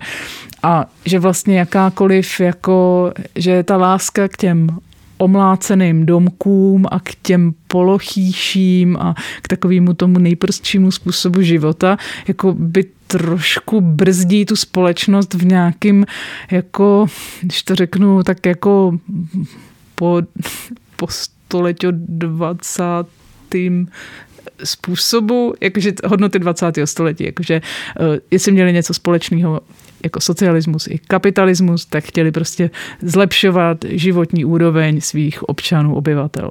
Jo? A na tohle jako by tam prostě ty postavy rezignujou. Hmm. Jakože pro ně je prostě víc jako ta zhnilá brambůrka za domkem, než prostě třeba jako ambice eh, jakoby dosáhnout na městskou kulturu, emancipovat se, odejít někam, eh, polepšit si, jo, a tak dále, jo, že to je hrozně prostě až jako fascinovaný, eh, říkám, takovým jako takovou ultimátní skromností. Jo. což... Když mluvil o těch potratech, tak to bylo vlastně, hmm. to jsou takové jako momenty, kdy mě tady začne jakoby... Naskakovat. Eh, za, blikat červený světýlko, kdy ona tam vlastně ta babička říká, že ta eh, žena, se má Věra, nevím, hmm. eh, která zbohatla, protože dělá nelegální potraty, tak říkala, že samozřejmě v Sovětském svazu se nemohly dělat potraty. A přitom jakoby to je přece země, která v roce 1920 skoro jako první na světě potraty legalizovala. Hmm. V roce 1936 je zase zakázala, samozřejmě za Stalina a v roce 1955 jako zase legalizovala. Takže prostě ten příběh třeba té hmm. sovětské společnosti je jako mnohem uh, složitější no, v mnoha jasně. ohledech. Jo. No, nakonec, navíc to má takový jako zvláštní jako moralismus v tom, že jako uh, tam je že o těch potratech pak pasáž, která jako připouští všechny ty možnosti, proč ty ženy jako třeba ty uh, potraty podstupují, ale končí to zase tím, že to je ten hřích. Jo, jakože mě tohle trošku přišlo takový uh, že si to tak jako trošku moc neví rady s nějakýma věcma, eh, který žijou tak trošku mimo čas a prostor ty témata tam, no, a že to souvisí s tou fascinací možná nějakého taky ráje, nebo nějaký představy ráje jako Ukrajiny, jako té žírné země, kde je takzvaně svět v pořádku, což samozřejmě jako se tady ukazuje a jediný, kdo ho zničil, tak, jsou, tak je vlastně nějaká ruská industrializace, bolševici, eh, židi, proradní jo, a je to vlastně jako dost podle mě jako problematický koncept, jak já si teda přijdu trošku hloupě, že mám, že jako to vypadá, že školím Ukrajince, jak má vnímat. No právě. No, to je, je to, to jako blbý, jsem... ale vlastně mi to připadá, že toho, co vím o dějinách eh, Ruska a přilehlých zemí a sovětské éry, eh, tak vlastně je ten příběh takový trošku podezřele dysfunkční a minimálně neúplný. No. Ale já si myslím, že třeba pro český publikum bude asi ideální, protože tohle jako to jsou... No jenže co to, to je, ten, za kritérium? No, no, no ne, že, že, že, to je ten příběh, jako který vlastně který chceme, chceme slyšet. slyšet který jako hmm. uh, tady bude, může mít jako velký úspěch právě tohle vyprávění, jako který podle mě tam má spoustu bílej míst, spoustu jako nesrovnalostí. Tak možná se to dá vnímat, jako, že to je nějaká jako, že jo, ten posta postsovětská zóna, ke který taky patříme, že jo, ten východní blok, tak prostě tady to zjednodušení dějin na nějaký jako uh, opravdu ten uh, primitivní antikomunismus toho, že eh, zlo je všechno, co je komunistické, to znamená cokoliv zavání, ale vlastně jako demokratickými hodnoty, jo, jako rovností, eh, já nevím, transparentností. No ale tady je to eh, skalený, ale to invazí, že jo, ruskou. Prostě kde se no spojují no. tyhle věci, jako že to je jedna Jenže Putin není bolševik, že jo. No, ani, ani soudruh. No, ani náhodou, přestože, to je fašista. No, přestože prostě jako ne úplně všichni diskutující jako na sociálních sítích tohle jako rozlišují a pro mnohý je to jako důkaz jako, jako pro mě už úplně jako opravdu nepochopitelného stotožňování prostě eh, čehokoliv zlýho s levicí. Tak v případě Putina to kulhá na všechny čtyři zlomené třikrát hmm. přeražené nohy. Já si vždycky vzpomenu hmm. na to, co tady říkal uh, v kolapsu Tomáš Glans, rusista, hmm. který ho asi nikdo z levičáctví jako nebude podezírat, hmm. který vlastně je, jasně říkal, jako Putinův režim, to je antisovětský jako projekt. Prostě je to ano. projekt, který se vymezuje vůči Sovětskému svazu jako projektu a snaží se navrátit do nějaký jako předsovětský imperiální ano, takovýho jako toho lesku, ano. Nakonec uh, Tomáš Glanc, nevím, jestli tu nebyl víckrát, ale mluvil tady, byl i díl speciální právě o semantice, uh, tý ideologický, toho propagandistického jazyka, který vlastně jako překrucuje jako spoustu jako slov a jejich významů. A to je přesně to, kdy vlastně uh, pokud uh, má Evropanka nějakým způsobem eh, jako eh, vysvětlovat ukrajinskou identitu ve vztahu k současnému konfliktu, tak vůči tady ty jako dezinformační, jako ekvilibristice slovní, jako nemá šanci vlastně protože pojmenovává nějaký svět, který jako nebyl a jestli, tak s mnoha nějakýma závorkama a přípodotekama a jako vlastně nějaký konstrukt, který už ale jako neexistuje 70 let, jo, že to je prostě jako konec světa a to píše uh, Timothy Snyder ve svých těch velkých dějinách Evropy. On tam popisuje vlastně Evropa jako do konce světové války vypadaly vlastně všude ty lidi stejně. Ti chlapi měli ty bílé košile a tmavý kalhoty, chodilo se do kostela, žilo se tím zemědělsko, nábožensko, patriarchálním stylem života a plus minus eh, ty venkovaně vypadaly velmi podobně a žili podobné struktury, měli ty jejich osudy jako v Británii i na Ukrajině. A to je hmm. ale svět, který skončil. To je nějaký jako svět včerejška předváleční. Pak, pak nastupuje prostě exploze spotřeby, modernity a rozvoje jako všude. Přestože ty socialistické země měly jako problém, já nevím, s lehkým průmyslem, jo, se spotřeby s ním průmyslem a tak dále, ale tak ta, tou obrovskou industrializací jako prošly taky, že Je možný, že a do Polesí inf, to ne, infrastruktur... Je možný, že do Polesí to ne, nedoputovalo, no. ale já si myslím, že spíš jo a zajímalo by mě jak. Mně přijdou, já vlastně vůbec nechci jako spochybňovat brutalitu hrala, stalinského ladomoru, ani, ani prostě ty kolektivizace, že se tam děli šílené věci, to je úplně bez debat, jo, že o tom to není. Ono prostě to tady prosakuje i do té knížky, tam jsem si třeba napsala tady takový, takovou větičku, nebo to není věta ani. Radostná radostná atmos- města zaplavovala radostná atmosféra šeříků a poprav kolaborantů. Mm. To mi jo, přišlo. Jo že už to... Ale tady ta grotesknost jako trošku chybí pak jako zbytku toho textu a je to často takový jako divně moralizující a patetizující. A pro mě jako třeba do, hodně důležitý třeba pro pochopení asi nástupu Sovětského svazu v tom kontek, v tomhle regionu, hmm. uh, protože mluvíme o Polesí, tak to není jenom Ukrajina, je to i Bělorusko. Hmm. Je kniha, kterou doporučuji všem, Světlany Alexievič, uh, jmenuje se to Poslední svědci. A je to vlastně, ona udělala obrovské množství rozhovorů s lidmi, kteří byli byly děti během druhé světové války eh, Bělorusku eh, a zažili to vraždění, tu brutalitu nacistických oddílů jako na, na vlastní oči a vlastně ona s nimi rozhovory, sbírá těch svědectví, pak z toho dělá tu knihu. Pokud ji někdo nečetl, tak naprosto Doporučuju, protože něco tak brutálního podle mě už vlastně ani nejsme zvyklí o druhé světové válce říkat, jako to řádění těch prostě hmm. nacistických Sonderkommand, o kterých je řeč i v knize hmm. Evropanka. bylo prostě něco tak neuvěřitelného, že že prostě eh, se úplně změnilo celou řadu věcí podle mě v tomhle regionu, eh, který už se prostě nedali nějak jakoby vrátit.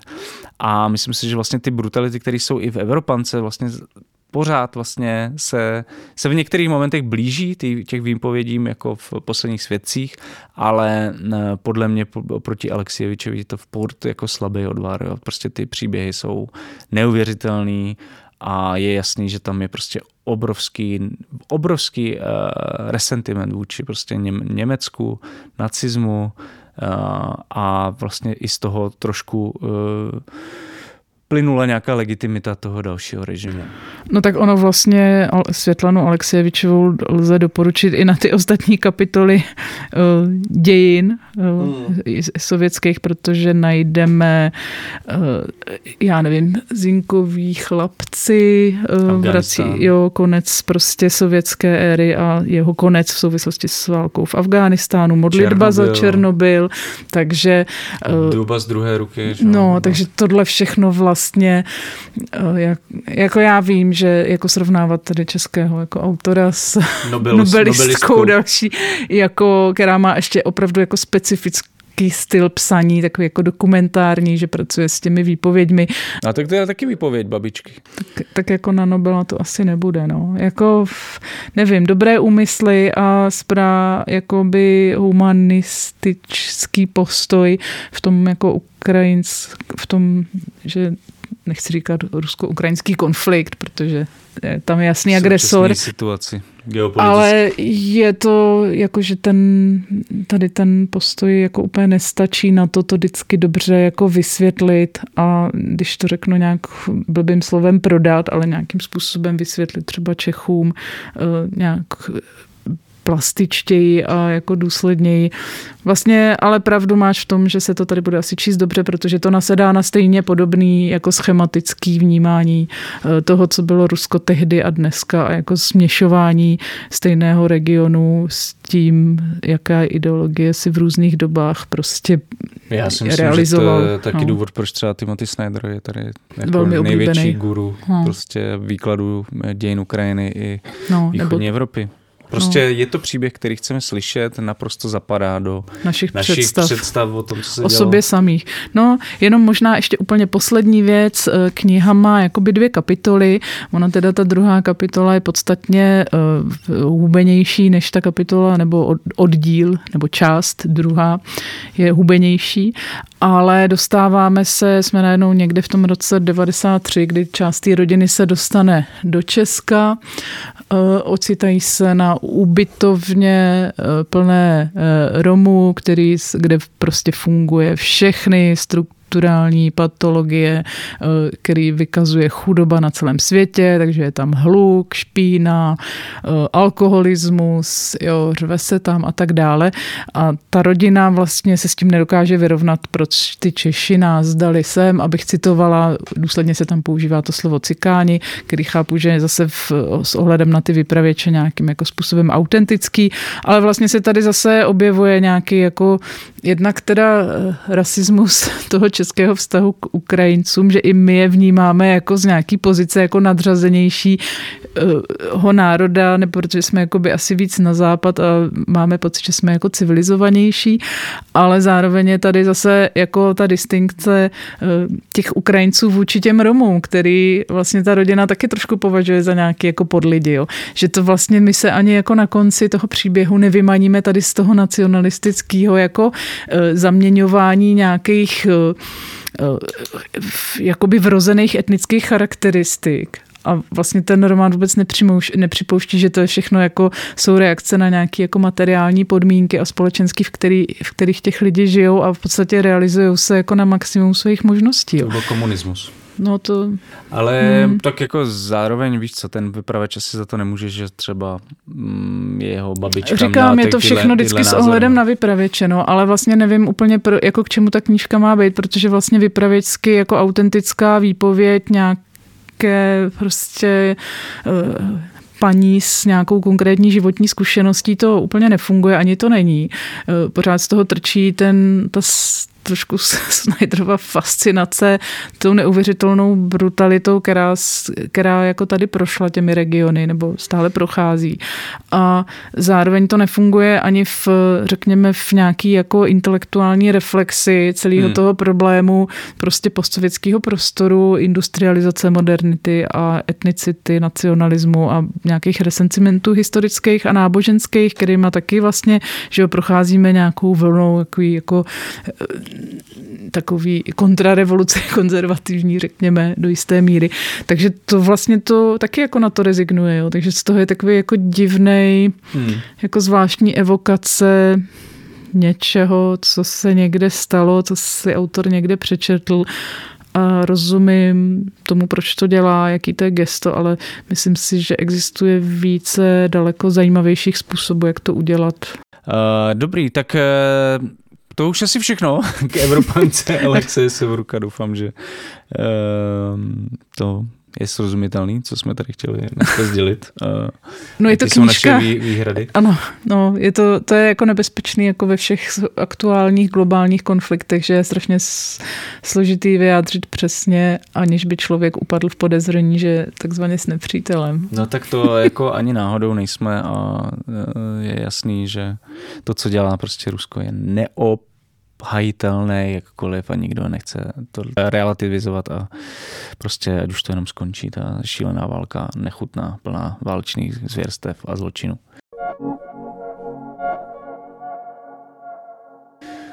Uh, probrali jsme tady dneska nejnovější knihy, eh, typy, drby, aktuality, povídali jsme si o dvou důležitých knihách, které právě teď vycházejí a teď už nám zbývá jenom poslední věc, to je rozloučit se a spustit taky oblíbené hlasování. Eh, takže ten knižní trh začíná hodně houstnout a my se nedokážeme rozhodnout, čemu bychom se měli příště věnovat, takže jsme zvolili eh, tyhle tři československé tituly. Chceš nějaký přečíst? První bude... Nikol Hochholcerová, tenhle pokoj se nedá sníst. Druhý bude Marek Torčík, Rozložíš paměť. A třetí... Alena Machoninová, Hela. Super, takže vyberte jednu z těchto knih, my, my ji doplníme, ne, vlastně my změníme koncept. Takže vyberte jednu z těchto knih a my se jí budeme věnovat v dalším, jednom z dalších TLDR. Uh, hlasujte normálně na sociálních sítích, na našem mailu, nebo jakkoliv, když tak eh, nám to můžete říct i osobně, pokud nás náhodou potkáte v Praze na ulici, a nebo pro Brněnské je tady možnost hlasovat u Evy Klíčové, jestli někdy uvidíte. Ještě se vyskytuje na Rokycansku a Šlapanicku, takže... No, šlapanice i Rokycany mají možnost hlasovat. Osobně. To je docela luxus tohle podcastu. Uh, jinak prostě maily a sociální sítě klasicky. Uh, a chceme, teď už vlastně nic asi nebudeme říkat. Uh, Jenom připomínáme, že tenhle podcast je financovaný redakcí Alarmu. Pokud chcete nás nějakým způsobem podpořit, tak se staňte přispěvatelkou nebo přispěvatelem Alarmu. A jak na to zjistíte na stránkách Alarmu v sekci Podpořte Alarm, klidně to teďka pauzněte a jděte se tam inspirovat. Pokud už jste zase zpátky, tak se s vámi chceme jenom rozloučit a budeme se těšit zase příště. Loučí se Jan Bilíček a Eva Klíčová. A budeme Ahoj. se těšit u dalšího TLDR, tentokrát už za dva týdny. Ale light verze. Kratší za dva týdny. Super. Díky. Mějte se. thank you